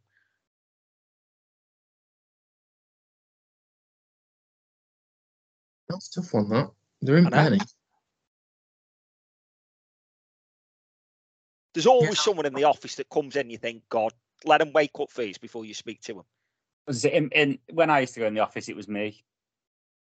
I can Yeah. see that, John. It might it might be, and he won't be happy with me saying it. It might be Barry from the kitchens, because obviously he's just going through so much work. But again, he's a brilliant guy, but great guy. But yeah, it might be Barry to be fair. Yeah. Any more, Johnny? Think of some more quick. think think some more quick. Um, Who makes the worst cup of tea? Oh, that's a good one. Um, I mean, mine's quite easy because I have just like green tea or something. So you just whack a bit of hot water and then off- off I go. Um, so you'd have to There's- really. there's- There's have no to really that like put the milk in before the water and the tea bag or anything, is there? Oh, no, none of that. Yeah. Not not in these parts. No, you've got to make a good cup of tea around these parts. Oh yeah. If that's too hard answer because yours isn't made, who's the Yeah, one that never yeah, gets off their yeah, mine's- You'd have to really mess up mine. You know, you just like I said, just put a bit of hot water in it and off I go. Yeah. Who's the one then that never gets off the arse to make a cup of tea? Do you know what? I haven't seen Ollie do it ever. And they have a game uh, where, like a dice that they, that they have that, know, the, whoever gets the lowest number has to make them. And there's there's a few people in that office as well. So um, that's a bit of fun they have. But yeah, that that person will be a good 20 minutes probably making everybody else a, every drink. And again, that's a Dan Townley thing that, again, bit of camaraderie and it's uh, that's a good um, good sort of team bonding thing unless you lose. Hence why Yeah. I don't I don't do it because I think well mine's just takes about five seconds to do it. So I'm bit selfish on that front and do my own. Oh, you're not one of them that just gets up and gets their own and leaves everyone else out, are you? It is like mine takes five seconds, everybody else takes longer. Doesn't matter. It's part of the team building that is that you make everyone a cup of tea. I watch, so I, I, I- join in by watching what they're doing. But yeah, if you lose that, you're a good 20 minutes. Oh, Terrifying. People are terrified when they get to the last few. oh I can imagine. I can imagine. That's it. Any more, Jonny, before we let Ritchie go? La- last one from me because Go on. we only we only see the club club club staff wearing the club gear.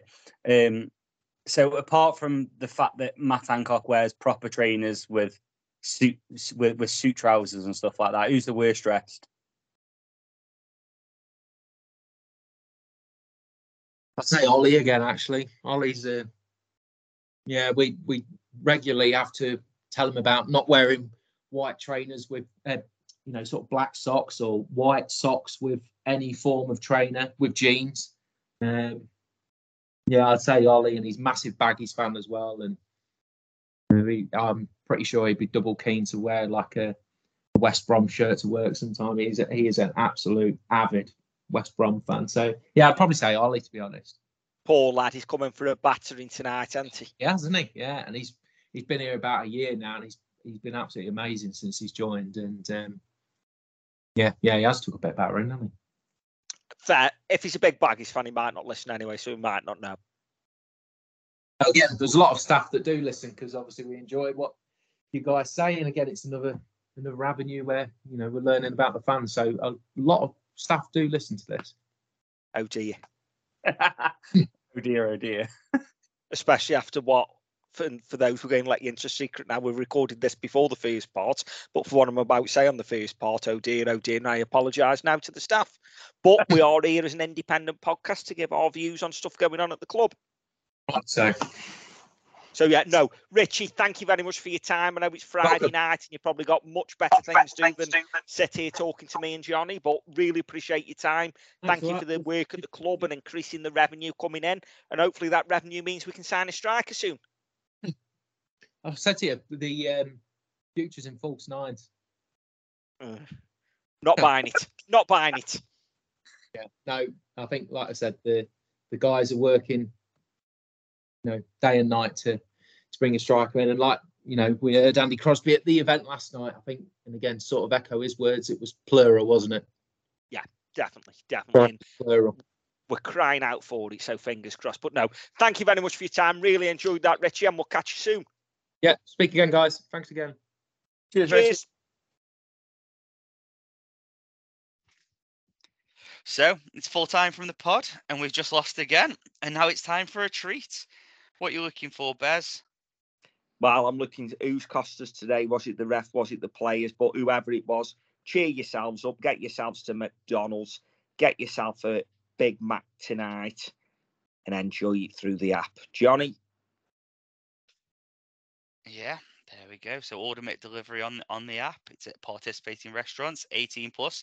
Serving times, delivery fee, and terms apply. See McDonald's.com for more details. And don't forget, have an ale, and up the Vale. And there it is. That's as good as it gets on this stage. Nissan Townstar EV strikes again. It's an unstoppable van. Unstoppable. Look, Just fantastic. You can actually see the ProPilot technology in action. Effortless parallel parking. It moves with all the confidence that comes with a five-year warranty. And with a bench full of all-star van experts, there's real strength in depth here. That's all-star quality. Search Nissan Townstar EV and visit your local All-Star Van Centre to see for yourself. Terms and conditions apply. Five years or 100,000 miles, whichever comes first. ProPilot is an advanced driver assist technology. Driver's responsibility to stay alert, drive safely, and control vehicle at all times. This podcast is proud to be part of the TalkSport Fan Network. Talk Sport. Powered by fans.